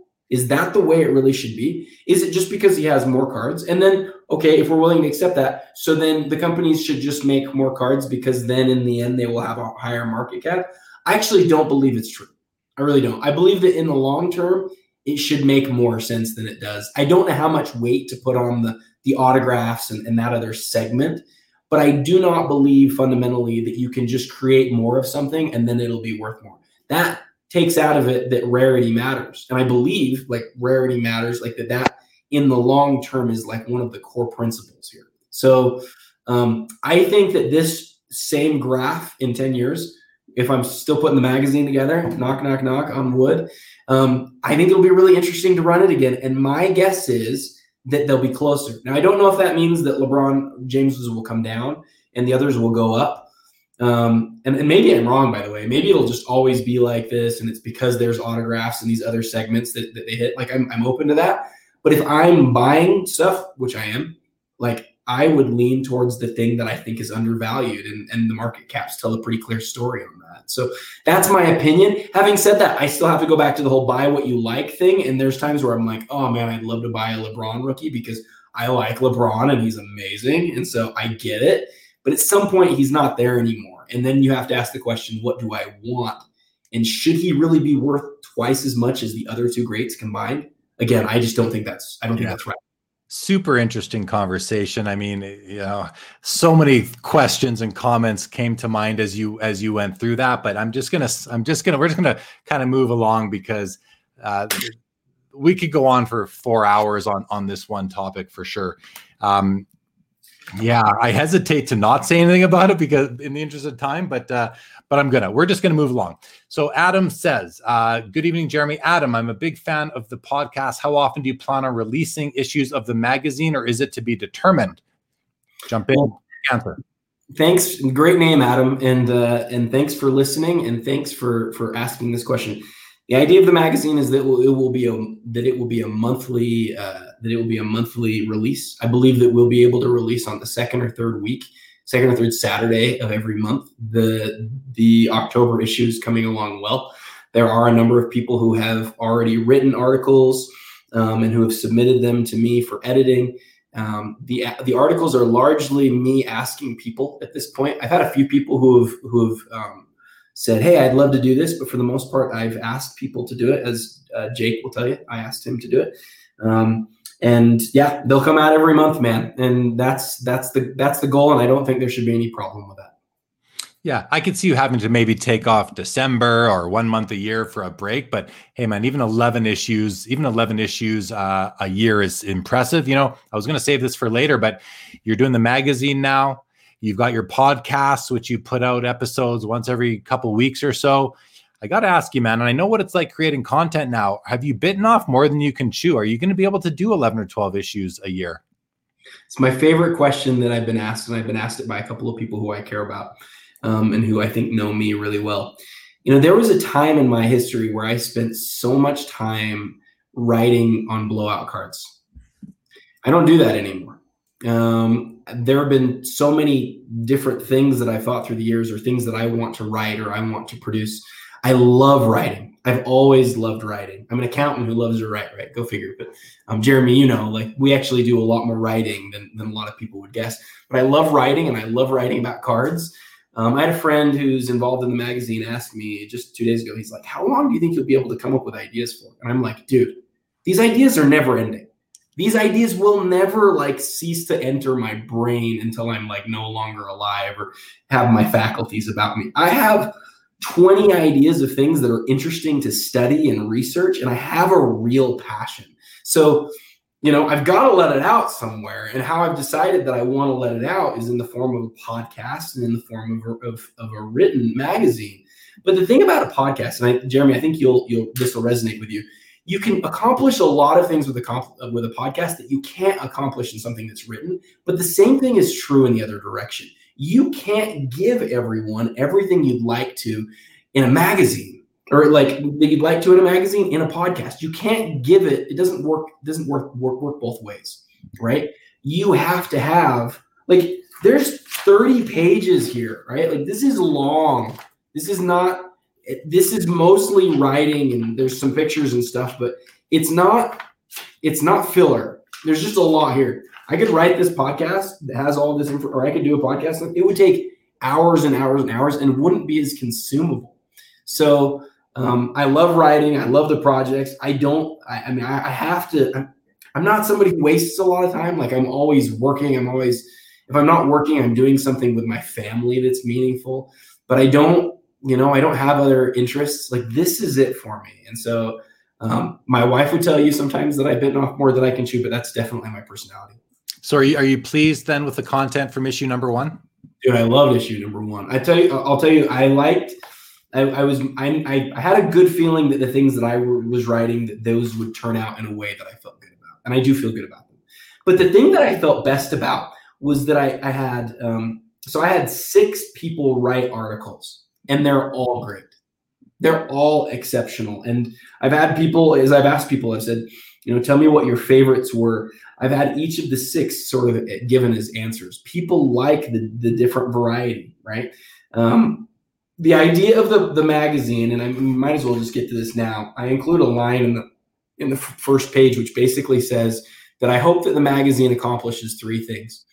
I hope it makes you a smarter, happier uh, collector with more of a long term perspective on the hobby, and that is the idea of it. When you think of me and you think of the basketball card fanatic and um, the basketball card podcast, I want you to think of somebody who who's more concerned with the long term health um, of the hobby and your your long term sort of like interest in the hobby. So you know, like as you guys as you guys open it, as you guys get the first issue. And by the way, if you still want the first issue, it's still available. Um, DM me at the real 27 guy or email me at uh, uh, basketball card fanatic at gmail.com and I will send you the issue for free. Um, but it's, you know, I think as you read it, if you actually take time with it, kind of as Jeremy has talked about, like take times to take time to read the things that are interesting to you. I think it will make you smarter and better. And we haven't even mentioned the indices, which I, again I think should give people a different perspective on on the the health of the hobby that they haven't really considered. Yeah, and, there, and there's another uh, another analogy to the financial markets as well, right? It's nice to see that in there. And I just want to point out on page nine, there's this awesome little um, plug promotion, almost like a, an advertisement for Sports Cards Live, which was really nice. So I want to thank you for including that in in the in issue number one of the magazine. It's uh it makes it that extra that much more extra special uh, for me. Um, okay, and there were people asking in the comments how they can get the magazine. Is it too late? Will you send it internationally? So let's run through some some of these comments because I've we're way behind in them, and a lot of them relate to the last topic of discussion. So let's run through some of these items and just see right now. So yeah, how do we get an issue? Adam's uh, Instagram handle is right under his name at the real 27 guy. Go on Instagram, send him a direct message, and w- give him your email address. He will send it to you. Adam, one more time, please say out loud what your email address is so people can send you an email if they're not on Instagram. Basketball card fanatic at gmail.com. Basketball card fanatic at gmail.com. There you go, guys. I like this comment. Americans don't know Coles Notes. It's Cliff's notes. Yeah, up here we call them Coles Notes. You guys call them Cliff's notes. Anytime I say Coles Notes, I mean Cliff's notes. I, I thank you for for making for for making that comment. Uh, cardboard cardboard nostalgia says, is there an approximate number known for the amount of Jordan Fleer rookies that made it into packs? Same question for Gretzky. Short answer is no. There is not. Nobody knows. Simon says, sorry, I came in late. Will Fanatics Basketball Magazine be available for international collectors and buyers? Yes, it will be. It's a digital magazine, so it's very, very uh, transportable. So there you go, Simon. You've hopefully you've even already sent uh, Adam your email address so he can send it to you. Paul Cashman advises that I think that would be a final score. Miami won 112 to 109, which is what I predicted. You know, on Instagram stories now, people often say, Who's going to win tonight? I, am pretty sure I picked Boston or uh, Miami tonight. Peter says, Curious when you talk about market cap comparison versus average cost per card? Is the cap difference strictly a quantity question? I mean, the cap difference is is really what all the cards, all the copies of that cards that exist, what they're all worth together. That's that's how much money the whole hobby is put into one card or one group of cards. I hope that answers the question. Can I can I add something to that though? Sure, but please make it quick.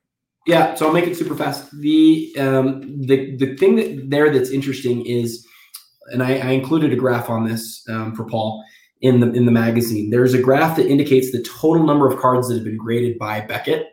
And so I'm, I'm looking at it. It doesn't have a quantity, but the graph shows that LeBron has a little bit more than 6,000, maybe about 6,600 or 66,000, 65,000. There you go, of cards that have been graded. And so it's not you know, if you do an average value per card graded of LeBron James from his rookie card, he's still way higher, like way, way, way higher than these other.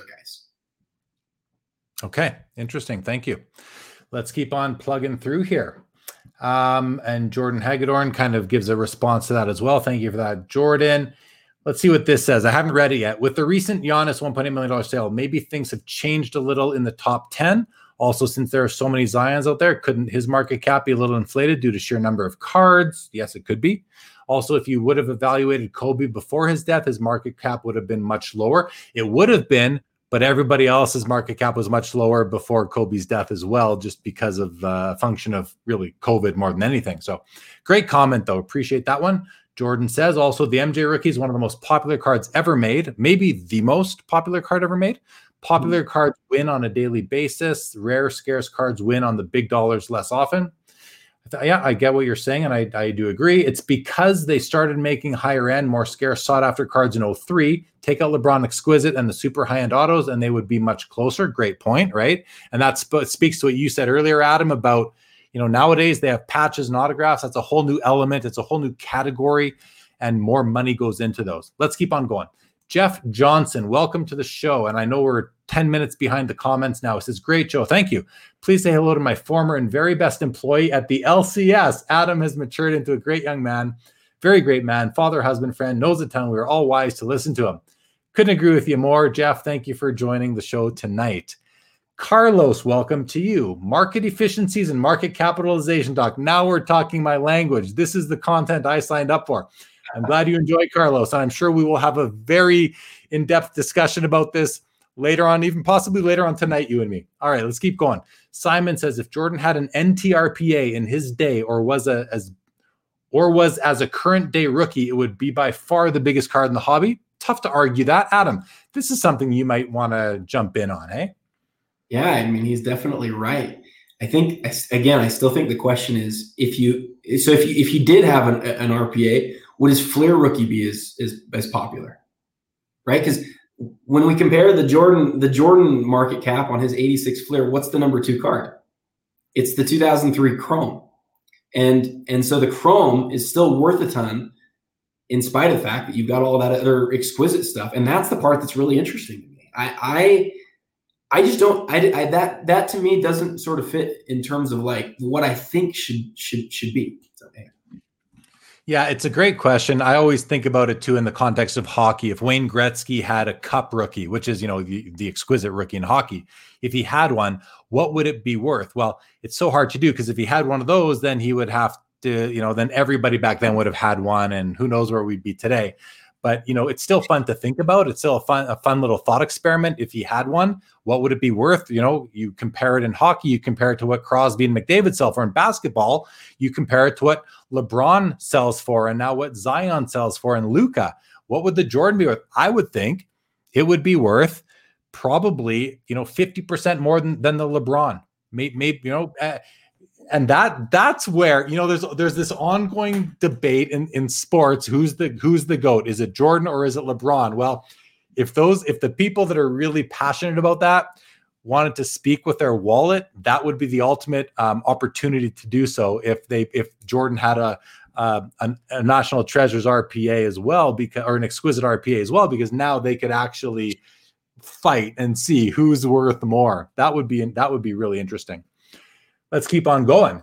Absolute says, can you quantify your market cap with some other key rookies, similar level athletes from the same eras, and see if that 2x holds true? I wonder. That's a question. That's a question we can't answer tonight, but maybe in a, a future episode uh, or a future issue of the Basketball Card Fanatic, Adam might look at some other players and see if the theory holds.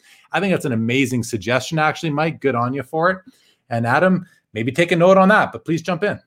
So yeah, and sorry to I know you're trying to wind down here, but the the second issue, what I'm doing, and I tease this at the end of the first issue, but the second issue, what I'm doing is I'm asking some people in the hobby that I feel like are real experts to to to tell me what they believe are the 10 most iconic basketball cards.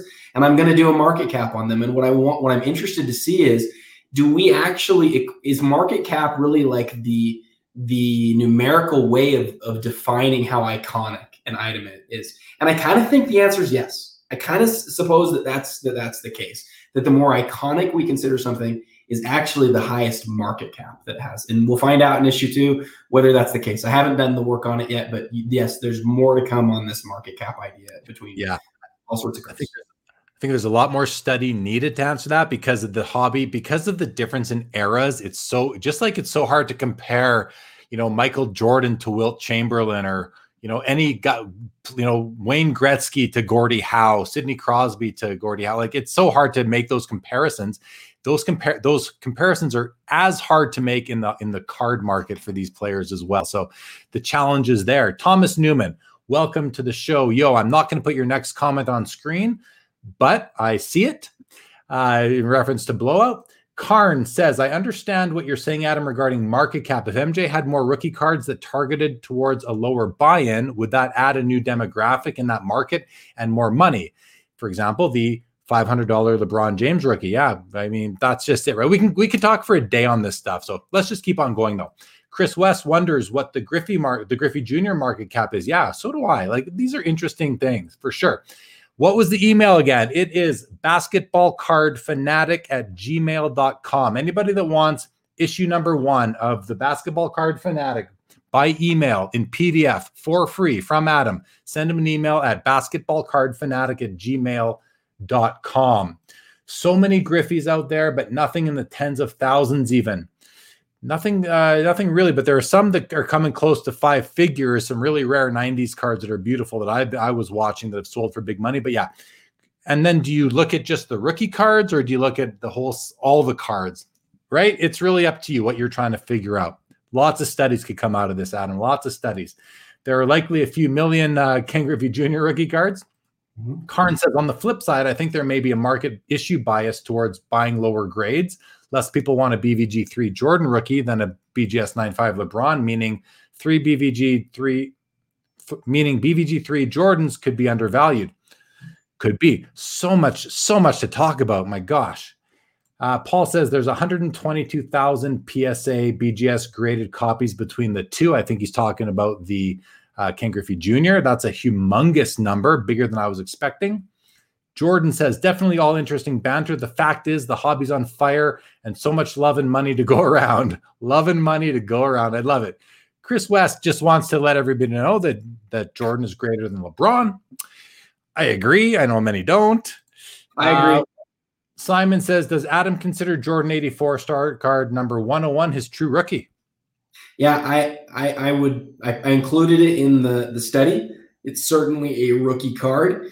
I don't really, you know, I I think I think that the 86 Fleer rookie is a rookie. I know that it was it wasn't made, you know, during his rookie year and all that sort of stuff, but it's the first thing that kind of came out of a pack, and so it's it's an incredibly important card. But um, and, and it's easily the one with the highest market cap. I think as I as I compared the market caps amongst all these guys, the Jordan XRC was something like 14th or 15th out of all three of these guys in terms of total market cap. So in terms of total value, it's actually pretty low on the list compared to some. I'll just voice my opinion. I think it's an I, I like the XRC designation that Beckett came up with back in the 90s or the the 80s, 90s, whenever it was. Um, I I don't because it wasn't uh, mass, you know, widely distributed, didn't come out of a pack, was issued in team sets. I think it's an XRC. I think the Fleer is the RC. But that said, I think the hobby in general is starting to accept cards like that as more towards the RC than the XRC, or at least more towards the RC, uh, leaning away from the XRC designation. Another interesting topic. We had that conversation with uh, Meat on After Hours on Saturday. We got into some heavy talk about what is a what really is a rookie card. Has that have the cards that fall under the rookie card umbrella have they are there more of them now than there used to be? Let's keep on going. Uh, amazing show, just saw it. I love the science behind this. Glad you're enjoying the show. Absolute says if we all had this access to data, content, and experienced people like Jeremy and Adam, the 90s basketball, the 90s cardboard bust might have not been so bad. That's mm-hmm. an interesting point. If we had access to data, you know, if we had the internet back then and we knew what was going on, if we had access to the people at the card companies and all this, right? It was so mysterious back then. So great comment. I wonder if I wonder if it would have been. And this uh, Facebook user says, Adam, keep it up. And we're at the end of the comments, which is a bit of a relief because I want to get to a couple more things before we do wrap up the show. We're, we're, we're down to about 12 minutes left. So I'm just going to go through my notes here. We talked about market cap rare cards versus commodity cards. I think we didn't really touch on it in isolation, but we've covered it a lot. I think we should do a quick summary, though, about what we were thinking in terms of that. And the reason why I wanted to talk about it even at all is because Adam is like carrying the flag on this thing. I've seen him talk about it so many times that he only collects cards that are hard to find. That's what drives him in the hobby is finding is the chase and the hunt for a card. Whereas it's anyone on any day can go online and buy a michael jordan fleer rookie. You can go online and buy a kobe bryant topps chrome a zion williamson prism a Giannis prism you can go buy these cards any day you want a lebron topps chrome but it's hard to find those rare pieces and that's what really gets adam's juices flowing in terms of the hobby Adam, can you just say a few words about rare cards versus commodity cards? Well, I, you know, if I'm to guess what your listeners are going to feel, my guess is most of them are in line. You know, most of them feel like the chase is a really important part of this. But to people who are more, uh, I don't want to, I don't want to belittle people who are who, who collect things that are easy to find because again, I think you should collect what you like. But what's more fun, you know, finding the golden ticket or just finding the thing that just anybody could go get at any time? We all know the answer to this, right? That's why certain cards are so sought after is because you can't find them and you you you go years without seeing them. If you were to look at my top 10 cards and say, okay, tell me why you like each of these. Tell me how, you know, tell me why they're your top 10 cards. It's because most of them don't ever, ever sell publicly. Like most of them haven't sold publicly in many years. That's what's fun. Once you find a card like that, you hold on to that card because once you let it go, you never get it back, right? Having said that, that doesn't always mean that it's the best thing financially, but um, but at least if if everything falls apart, if our entire economy goes to nothing, if cards are worth nothing in the end, I'll have a bunch of stuff that I love that if even if I if I wanted to go find them after they were worth nothing, I no one would be able to find them. You know, and you just said um, you know that uh you know if we hit a financial crisis, sort of well, we've had them before, but sorry, if you said it you said that it may not be the most financial the, the best financial decision to buy the most the more rare card but i think we have to keep in mind that it's still a hobby right? We're still though many of us are still collectors. We're collectors who are investors by default in this hobby. And that's that's the category i fall into. It's the category you fall into. Collector first investor second. So you know even though it may not make the most financial sense it may make the most sense in terms of just your enjoyment of the hobby, enjoyment of your life. So there's something to be said for that. The other thing about the the the commodity cards, as I refer to them as, is that they're also easier to sell. I think they're easier to sell because that's the nature of a commodity. There's always people looking for them. And the people that trade in the commodity cards recognize that it's easy to get, it's easy to sell. You can go in and out of them. Day you can day trade these things. And it, and we're we're seeing a lot of day traders in the hobby right now that are looking for the what's hot now and you you see all sorts of videos we talk about all the time. You see all sorts of content out there. Five cards you should buy before the season starts. I think I just saw a video titled that just today. So you know, there's all sorts of ways to approach a hobby, collecting, investing, and and all the hybrids throughout them. Let's get through our comments here. Um, Jay welcomes is talking about XRCs. The, the Lewis Alcindor XRC is the 1968 Mira Tudo Sport, which is funny because you know I prefer his tall boy Topps rookie. I don't even know what Mira Tuda Sport here, and I don't even care what it is because I can tell it's not a mainstream release. So it's still, I'm not saying it's not cool, but it's just not for me. I want the, I want a, a, a nice high grade or highest grade rare copy of a card that is iconic. And the, the, the Lew Alcindor Tall Boy is an iconic card in my mind.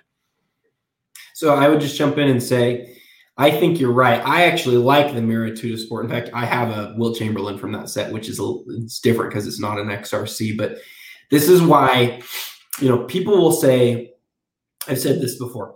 People will say when it comes to rarity and, and being iconic, iconic wins. And my argument to that is the Griffey Upper Deck rookie is maybe like one of the best known cards of all time. It's maybe the most one of the most iconic cards of all time what you really want to do is you want to find a card that is both really rare and really iconic. And if, if you can if you can find both of those things together, that's that's really what wins. Yeah, 100%. 100%, man. Simon says, I'm super jealous about him. He has my all time favorite card, the MJ, the Michael Jordan Metal Championship PMG. Amazing card. Yeah. So, and I've seen that card in, I think I got to hold that card in hand when I met you at the National last year, Adam. Okay guys this has been awesome. We're, we're gonna we're gonna whip off the sports cards live five final questions right now. First question adam i hope you have it handy. Favorite card in your personal collection? Not- favorite card in my collection is my 1968 Topps test wilt chamberlain. Topps test wilt chamberlain. Do you have it available to show i would have but i'm filming from work and i actually like had to go i went fishing with my family and i didn't want to have that sort of thing in in you know in a difficult spot for people. Yeah, you yeah.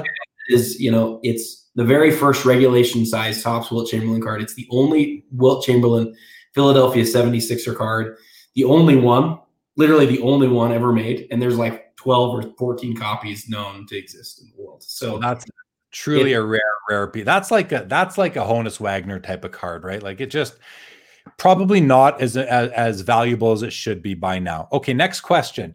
What is your highest priority attainable want card? A lot of people say what, you know, the qu- typical question is what's the number one card that you, that you want to own? I want to know what's at the top of your list of cards that you are reasonably going to be able to attain in the semi near future. It's a hard question to answer because you don't want to tip people off to it. And rare cards are such where to let people know, you know, it, it probably wouldn't be necessarily a good thing. But what I would just say is I have a couple of uh, Kobe Bryant cards that I'm actively looking for that if I was to come across would be the ones that I would be most interested in acquiring. And I, I, respect that answer. I know it's a bit risky to answer it if you're someone who chases super rare cards. And hey, we've got people watching. You never want people to hold things hostage on you. Number okay. three, what's your favorite place to buy cards? My favorite place to buy cards is from people who have owned them, loved them, and so just directly buying from people who have owned them, loved them, but are, are ready to cash out and make a huge payday. That's the best. Um, some of my best cards are cards where people are like, I bought this for X, or my, you know, so and so bought this card for X, and this is what, and you know, I don't know what it's worth now. Being able to go and be, be able to be like, hey, I'm going to make your day. I'm going to go make you a ton of money in this situation. That's always an amazing feeling. Yeah, for sure, man. For sure. I, I hear you. I'm, I, I feel the same way, kind of in the opposite way though. When I sell a card, sometimes I I I if it's a card that was once in my personal collection and I'm and I've like upgraded or something and I'm willing to sell it, uh, I want and it's a card I've had for a long time. I'm I'm going to screen you as a buyer before I'm going to sell it to you. I'm going to find out what kind of collection is it joining. What other cards are in this collection? You know. So, that's awesome. Okay, question four, you, and this is the one that could take a while, so try and be as succinct as you can. If you could change one thing about the hobby, what would it be? You warned me about this one beforehand. I um the thing that that that I'm just gonna be really honest here, and a lot of people aren't gonna like this. I care more about the rarity of a card and what is so and what's unique about it and what it stands for than I do about whether it has the most perfect edge or the most perfect corner. I choose rarity, true card rarity over condition rarity 100 times out of 100. Um, I should say 99 times out of 100. I have a couple of Wilt Chamberlains that are that I really like because of their condition. Um, but I I wish that people would think less about the specific details of the condition of a card and think more about um, what they actually know about about about the rarity of the card. I think if there's one thing that's overrated in the hobby today, it's how much of a premium people put on something because of what a greater thought, you know, while they were having a good day or while they were having a bad day. We know this is this is undoubtedly true. We know that cards will be set integrating companies and graded differently based on the day. We know that. We know that the difference between a 9 and a 10 is really really small. And sometimes it's zero so I wish that people would kind of see that the same way that I see it, which is it doesn't really matter a lot. Um, and that the actual like the idea of buy the card, not the grade. Um, credit to uh, Logo Man Shark on Instagram, who used to put that post that all the time on Blowout. Um, I think I think that's that's where I land too. Yeah, I'll comment a little bit on that. Um, so I think uh, I think I have two thoughts. The first one is that condition is more important when you're talking about a commodity card, where there's thousands of them out there and available, and you want to set yourself apart. That's where condition is important. Second comment I'll make is that I'm with you though. I will choose owning a rare card over owning uh, that, that has some some issues with it over owning a common card that is gem mint condition. And I know it's what are you comparing there, but and where I learned that the first time I really even thought about it was when uh, and an elite collector we've already talked about tonight, uh, Nat Turner, when in the, I think March of 2019 he purchased the PMG Green, so from 1997 Fleer Metal, I believe the uh, the precious metal gems green out of 10 Michael Jordan in a PSA authentic holder where it was it was apparently the card was trimmed and he still bought that card for $350,000 for a, tr- a, card that was trimmed. It wasn't even a PSA one or two; it was a PSA authentic. And I thought to my, and I saw him talk about it on Josh's Cardboard Chronicles, where he's just like, "I had to have the card. I don't care the the you know I don't want it like stepped on, rolled up, and scrunched up and flattened out again." But I, I had to own one of the 10 copies. I know where five others are. I'm not going to get them. I had to own a copy of the card. I don't care about the condition. I don't even care that it's been trimmed. And I'll tell you, that really hit home with me because it made it opened my eyes to the the idea of sometimes just owning the card that we covet is more important than the condition it's in, or even if it was altered mm-hmm. along the way. I'm not saying I buy, I, I want to own altered cards, but sometimes, you know, I do have an altered card. It's out of two. I bought it not knowing it was altered. I sent it off to PSA. They wouldn't grade it because I said no qualifiers. Now I'm going to send it back and I'm going to allow it to be qualified. It had a touch up of color on the corner. It's an essential credential, Sidney Crosby out of two. Well, I still want it in a slab and I don't care that it's going to say PSA authentic on it. And I'll tell people, yeah, someone took a colored marker to it down here on the corner. I don't care it has a colored marker. I don't care it was touched up. I own the card that's out of two and that makes me happy. I can't think of anything stupider than altering a card that's numbered to two.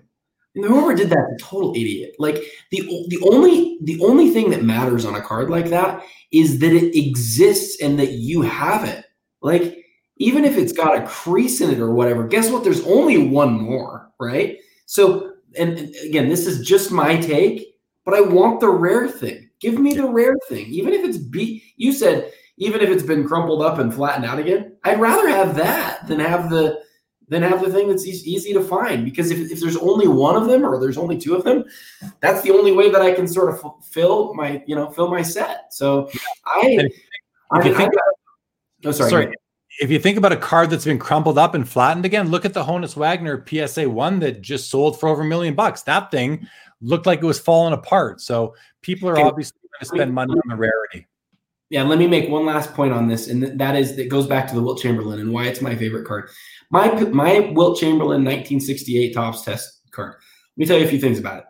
One, it has been crumpled up. It's got several creases in it. Two, it has a mark on it. So not only is it a PSA one, but it's a PSA one with a qualifier. It's a PSA one MK. Guess what? You don't know anybody else who owns one. It's just me. And that's because there's only such a few of them out there. Like they are in the most serious collector's hands, and I will never get a shot at another one of them. N- another one hasn't been sold in the last decade publicly. Like I own it, and it's a really important card. And I couldn't care less of you know. I mean, obviously, I would like it to be in better condition. That would be great, but it doesn't matter to me the condition compared to just the fact that I own the card. And so, yeah, that's the thing I would change in the hobby. Rarity. It comes down to rarity, guys. Rarity is r- rarity rules. At the end of the day, rarity rules. Okay, let's keep on going. Uh, question number five. What is your biggest, and you can do two, your biggest hobby regret in terms of a purchase and or a sale? Um, my biggest hobby, I don't have a lot of things that I bought that I regret. That's it's weird to say, but I really don't. I really have very few things that I bought that I that I regret. So you, I can you, story. You can also answer with any your biggest regret that you didn't buy. Oh man, I've got a lot of those. I'm sure we do. That's that's not a great question considering where we are right now in the hobby. But I'll let you an- I'll let you answer with what you were planning with, and then we'll go on to a few comments. I'll do card of the day, and we'll wrap up. Well, I will just say that I, you know, I've been in the hobby, like I said, for 30 years, and I've known I've known a lot of people in the hobby, and I've been ha- I've had lots of opportunities to buy a lot of things over the years. I had the chance to buy basically everything, right? Um, the card that I regret selling the most, though, um, there's two of them, and and I can't I can't decide which one, so I'm gonna have to give you both. I owned one of the three known Wilt Chamberlain autograph rookie cards. I owned it for a couple of months, and then the guy who was putting together the set in the P- in PSA DNA messaged me, and he got on the phone with me, and he was this honest, sincere, wonderful human. His name's Mike, and he wanted to finish that set, and he needed my card. And I, that's that's the sort of person that I cave to because, like you, Jeremy, I want my cards that I love to go to homes, right? I want to sell it to the end user who's going to own it forever. And Mike is going to own that card forever. And if I was going to sell it to anybody, it would be him. The other one um, ended up in the great Philip Goz, I think is his, uh, in his Instagram. Um, he's the best Kobe collector. He's got to be the best Kobe collector in the world, if not the one, one of them. Um, and before I started really collecting Kobe back in 2016, I acquired one of his very best cards in existence, his Eminence Championship tag, which is signed with an inscription that says um, uh, five times champs. So the, the tag on it says the Lakers 16 times and then down below, he signed it five times champs. It's just the perfect Kobe card. And I still have one of the cards he traded me for it, and it's one of my favorite cards. But like that is a perfect example. Card number two. I will never get another chance at it. And it's gone. And I love that card, and I'll always regret moving it. All right, man. That's the that's the Sports Cards Live five questions. Thank you for that. A couple comments have been trickling in. Jordan says, uh, "I agree. Just love having a card regardless of condition." Hashtag Binder Life. I love it. Uh, Alex says, "How about the aesthetics beauty of a card for a price factor?" And I mean, I'll just, I'll just, and this is going to be a perfect lead in to my card of the day. And as you guys, if you've been watching, my card of the day is a card from my personal collection and I try and relate it to my guest for the evening in some way. Um, and I think there is, uh, to, to Alex's comment here, I think that prettier cards, cards that more people find to be visually appealing, will sell for more money um, because more they're just nicer to look at. You know, I will I will only rarely buy a card that I don't like the looks of. And the only reason I'll do it is if I deem it to be an important card. Maybe I didn't like the design of the rookies that year, but I need that guy's rookie card. That's the only time I'll buy a card I don't like the looks of. So I, I think it makes sense. Okay. I think, I think, uh, unless Adam, unless you want to say something about that, I'll, I'll reveal my card of the day. And all right.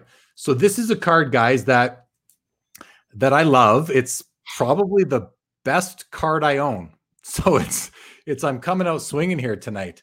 Um, and it's a card that I bought in, uh, I picked it up in January. I bought it from a fellow who had purchased it and only owned it for a couple weeks before he realized that something else came out he needed.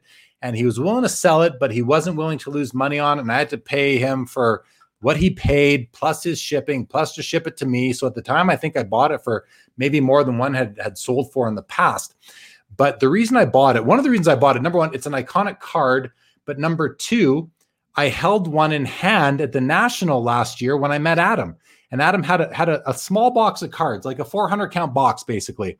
And in it, he had, I don't know, a dozen to 20 cards. And he let me look through them. And it was the the who's who of uh, of, of Jordan cards. So I saw it, and it's a card I thought was unattainable. I'd never own it, but I wanted it badly because of how beautiful it is and what what the card means in the hobby. And uh, I ended up acquiring it, I guess, five or so months later. But if I never held it in hand, if I never held Adam's copy in hand in August of 2019, I don't know that I ever would have picked it up. Terry Fortune knows what I'm talking about. It is the 1997 EX 2001 Jambalaya Michael Jordan. It's in a 9.5 holder. And, uh, you know, Alex's question, speaking about the aesthetics and beauty of a card, yeah, this card has everything going for it, and especially the way Jordan is like leaping off the card. It's not the the video doesn't do it justice. That's a bright orange and a really bright green. It's got a lenticular uh, uh, feature to it, almost like a 3D action going on. Just an amazing card. I love it. It's got three nine fives and a 10 for subgrade. So it's a it's better than a true gem. It's true gem plus, I think I could call that. And um, yeah, it's it's it's my card of the day. And it's probably my card of the year for that matter. So really Are you happy? Are you happy you bought it? Did you make a good financial decision? Well, look at the smile on my face right now. I do love the card. And part of that smile is is is based on what's happened to that card since I bought it. I mean, when I bought it, I, I, I probably broke a record for what was ever paid for that card in a 9.5. If you look at what one just sold for that wasn't the subgrades, lower subgrades than what I have, it sold for almost double what I paid. So, yeah, it was. I mean, if I were to sell it, I'd, I'd make I'd make a nice handful of money. Um, but it's not for sale. It's it's staying with me. I love the card. It, it represents so much to me for, in this hobby. It represents it represents this new phase of the hobby that I entered into a couple years ago when I got into some of this some when I got into some 90s cards and some more basketball outside of just Hall of Fame rookies. And it also represents new friendships in the hobby for me, new new platforms in the hobby for me. So yeah, I, I love the card for sure. Okay. Can I cut it? Yeah, please. Go quick, though, man. Go quick. Um, it's uh, it's it, I talked earlier about when iconic meets rare, and you have in your hand and in your possession like just inarguably one of the greatest Michael Jordan inserts. Um, a card that is available publicly maybe two to three times a year that will increase increasingly become more difficult to find. um, that was inserted into a pack, a product that's one of the greatest sort of products of all time. And the artwork on there is perfect, and yours is in better condition than mine, and in better, condition than almost anybody's. It's one of the nicest ones in the world, and you own it. And like to me, that's just a car. Like I've had a lot of offers for mine. I just have no interest in selling it because it's just a really important card. And when you compare that with stuff that you can just go out and find at any time, I just sit there and just kind of go, okay, like people can keep buying that stuff. But that card you have there, that is the Michael Jordan insert. And it might not be the most valuable. It's probably not the most valuable, but it is the Michael Jordan insert, in my opinion. It's it's my it represents so even in just in terms of the the design, like you said, the design and the if the effects that they used at Fleer back in those years. Okay. Uh, we're gonna run through the comments and we're gonna sign off. I want to uh, and and uh, Jake will certainly appreciate that card as a 90s basketball card expert. Thank you excuse me. Thank you, Jake, for the comment. Great chat as always, fellas. Really appreciate that. Simon, no after hours tonight. After hours is only on Saturdays. I work tomorrow. Terry knew I was bringing out the jambalaya. So did Simon. Jeff says, not into basketball, but really enjoyed the show. Love this channel. Thank you, Jeff. That warms my heart. Thank you so very much. Jake, hell yeah, I knew you'd like that. Simon, the bombs are going off. Legion, well, thank you for joining as always. Simon says that is true card porn. I think that says it very well. That is true card porn. All right, guys, this has been a lot of fun. We're only 10 minutes into overtime. I thought we could have got a lot. We, we could have gone a lot further, Adam, but let's let's let's let's uh, wrap things up. Thanks to everybody for tuning in. Greatly appreciate it. Thank you to Adam for joining me, man. You're an awesome guest. I want to schedule you again for like three months down the road and have you on once a quarter because the discussions and the the viewership is strong. The the comments and questions from the viewers are always on point and well thought out. Really love it. Absolute says, thanks for the great show, guys. Hey, we work and it's 12 12 a.m. Hit the thumbs up button and subscribe to the channel. Thank you. Carlos says, thanks for coming by, Adam. Great stuff. Agreed. Again, thanks to you. Thanks everybody for viewing. If you haven't subscribed, please do. I'll be back on Wednesday, uh, sorry, on Saturday with John Newman from Sports Card Nation and Hobby Hotline. Next Wednesday with tonight's participant, Jordan Hagedorn, Brett Favre Super Collector, NFL agent, marketer extraordinaire. Looking forward to that one. Alex says, completely agree with the rarity sentiments. Also rare that I got outbid by both of you on items in the last few weeks. That's hilarious. Hey, great minds think alike, as they say. So, again, thank you everybody so much for joining. This has been really fun. Adam, you are a great guest. We are to we're to book you in right now. So stay right there everybody else. We will see you soon. Thanks everybody for joining. This was a ton of fun. Good night.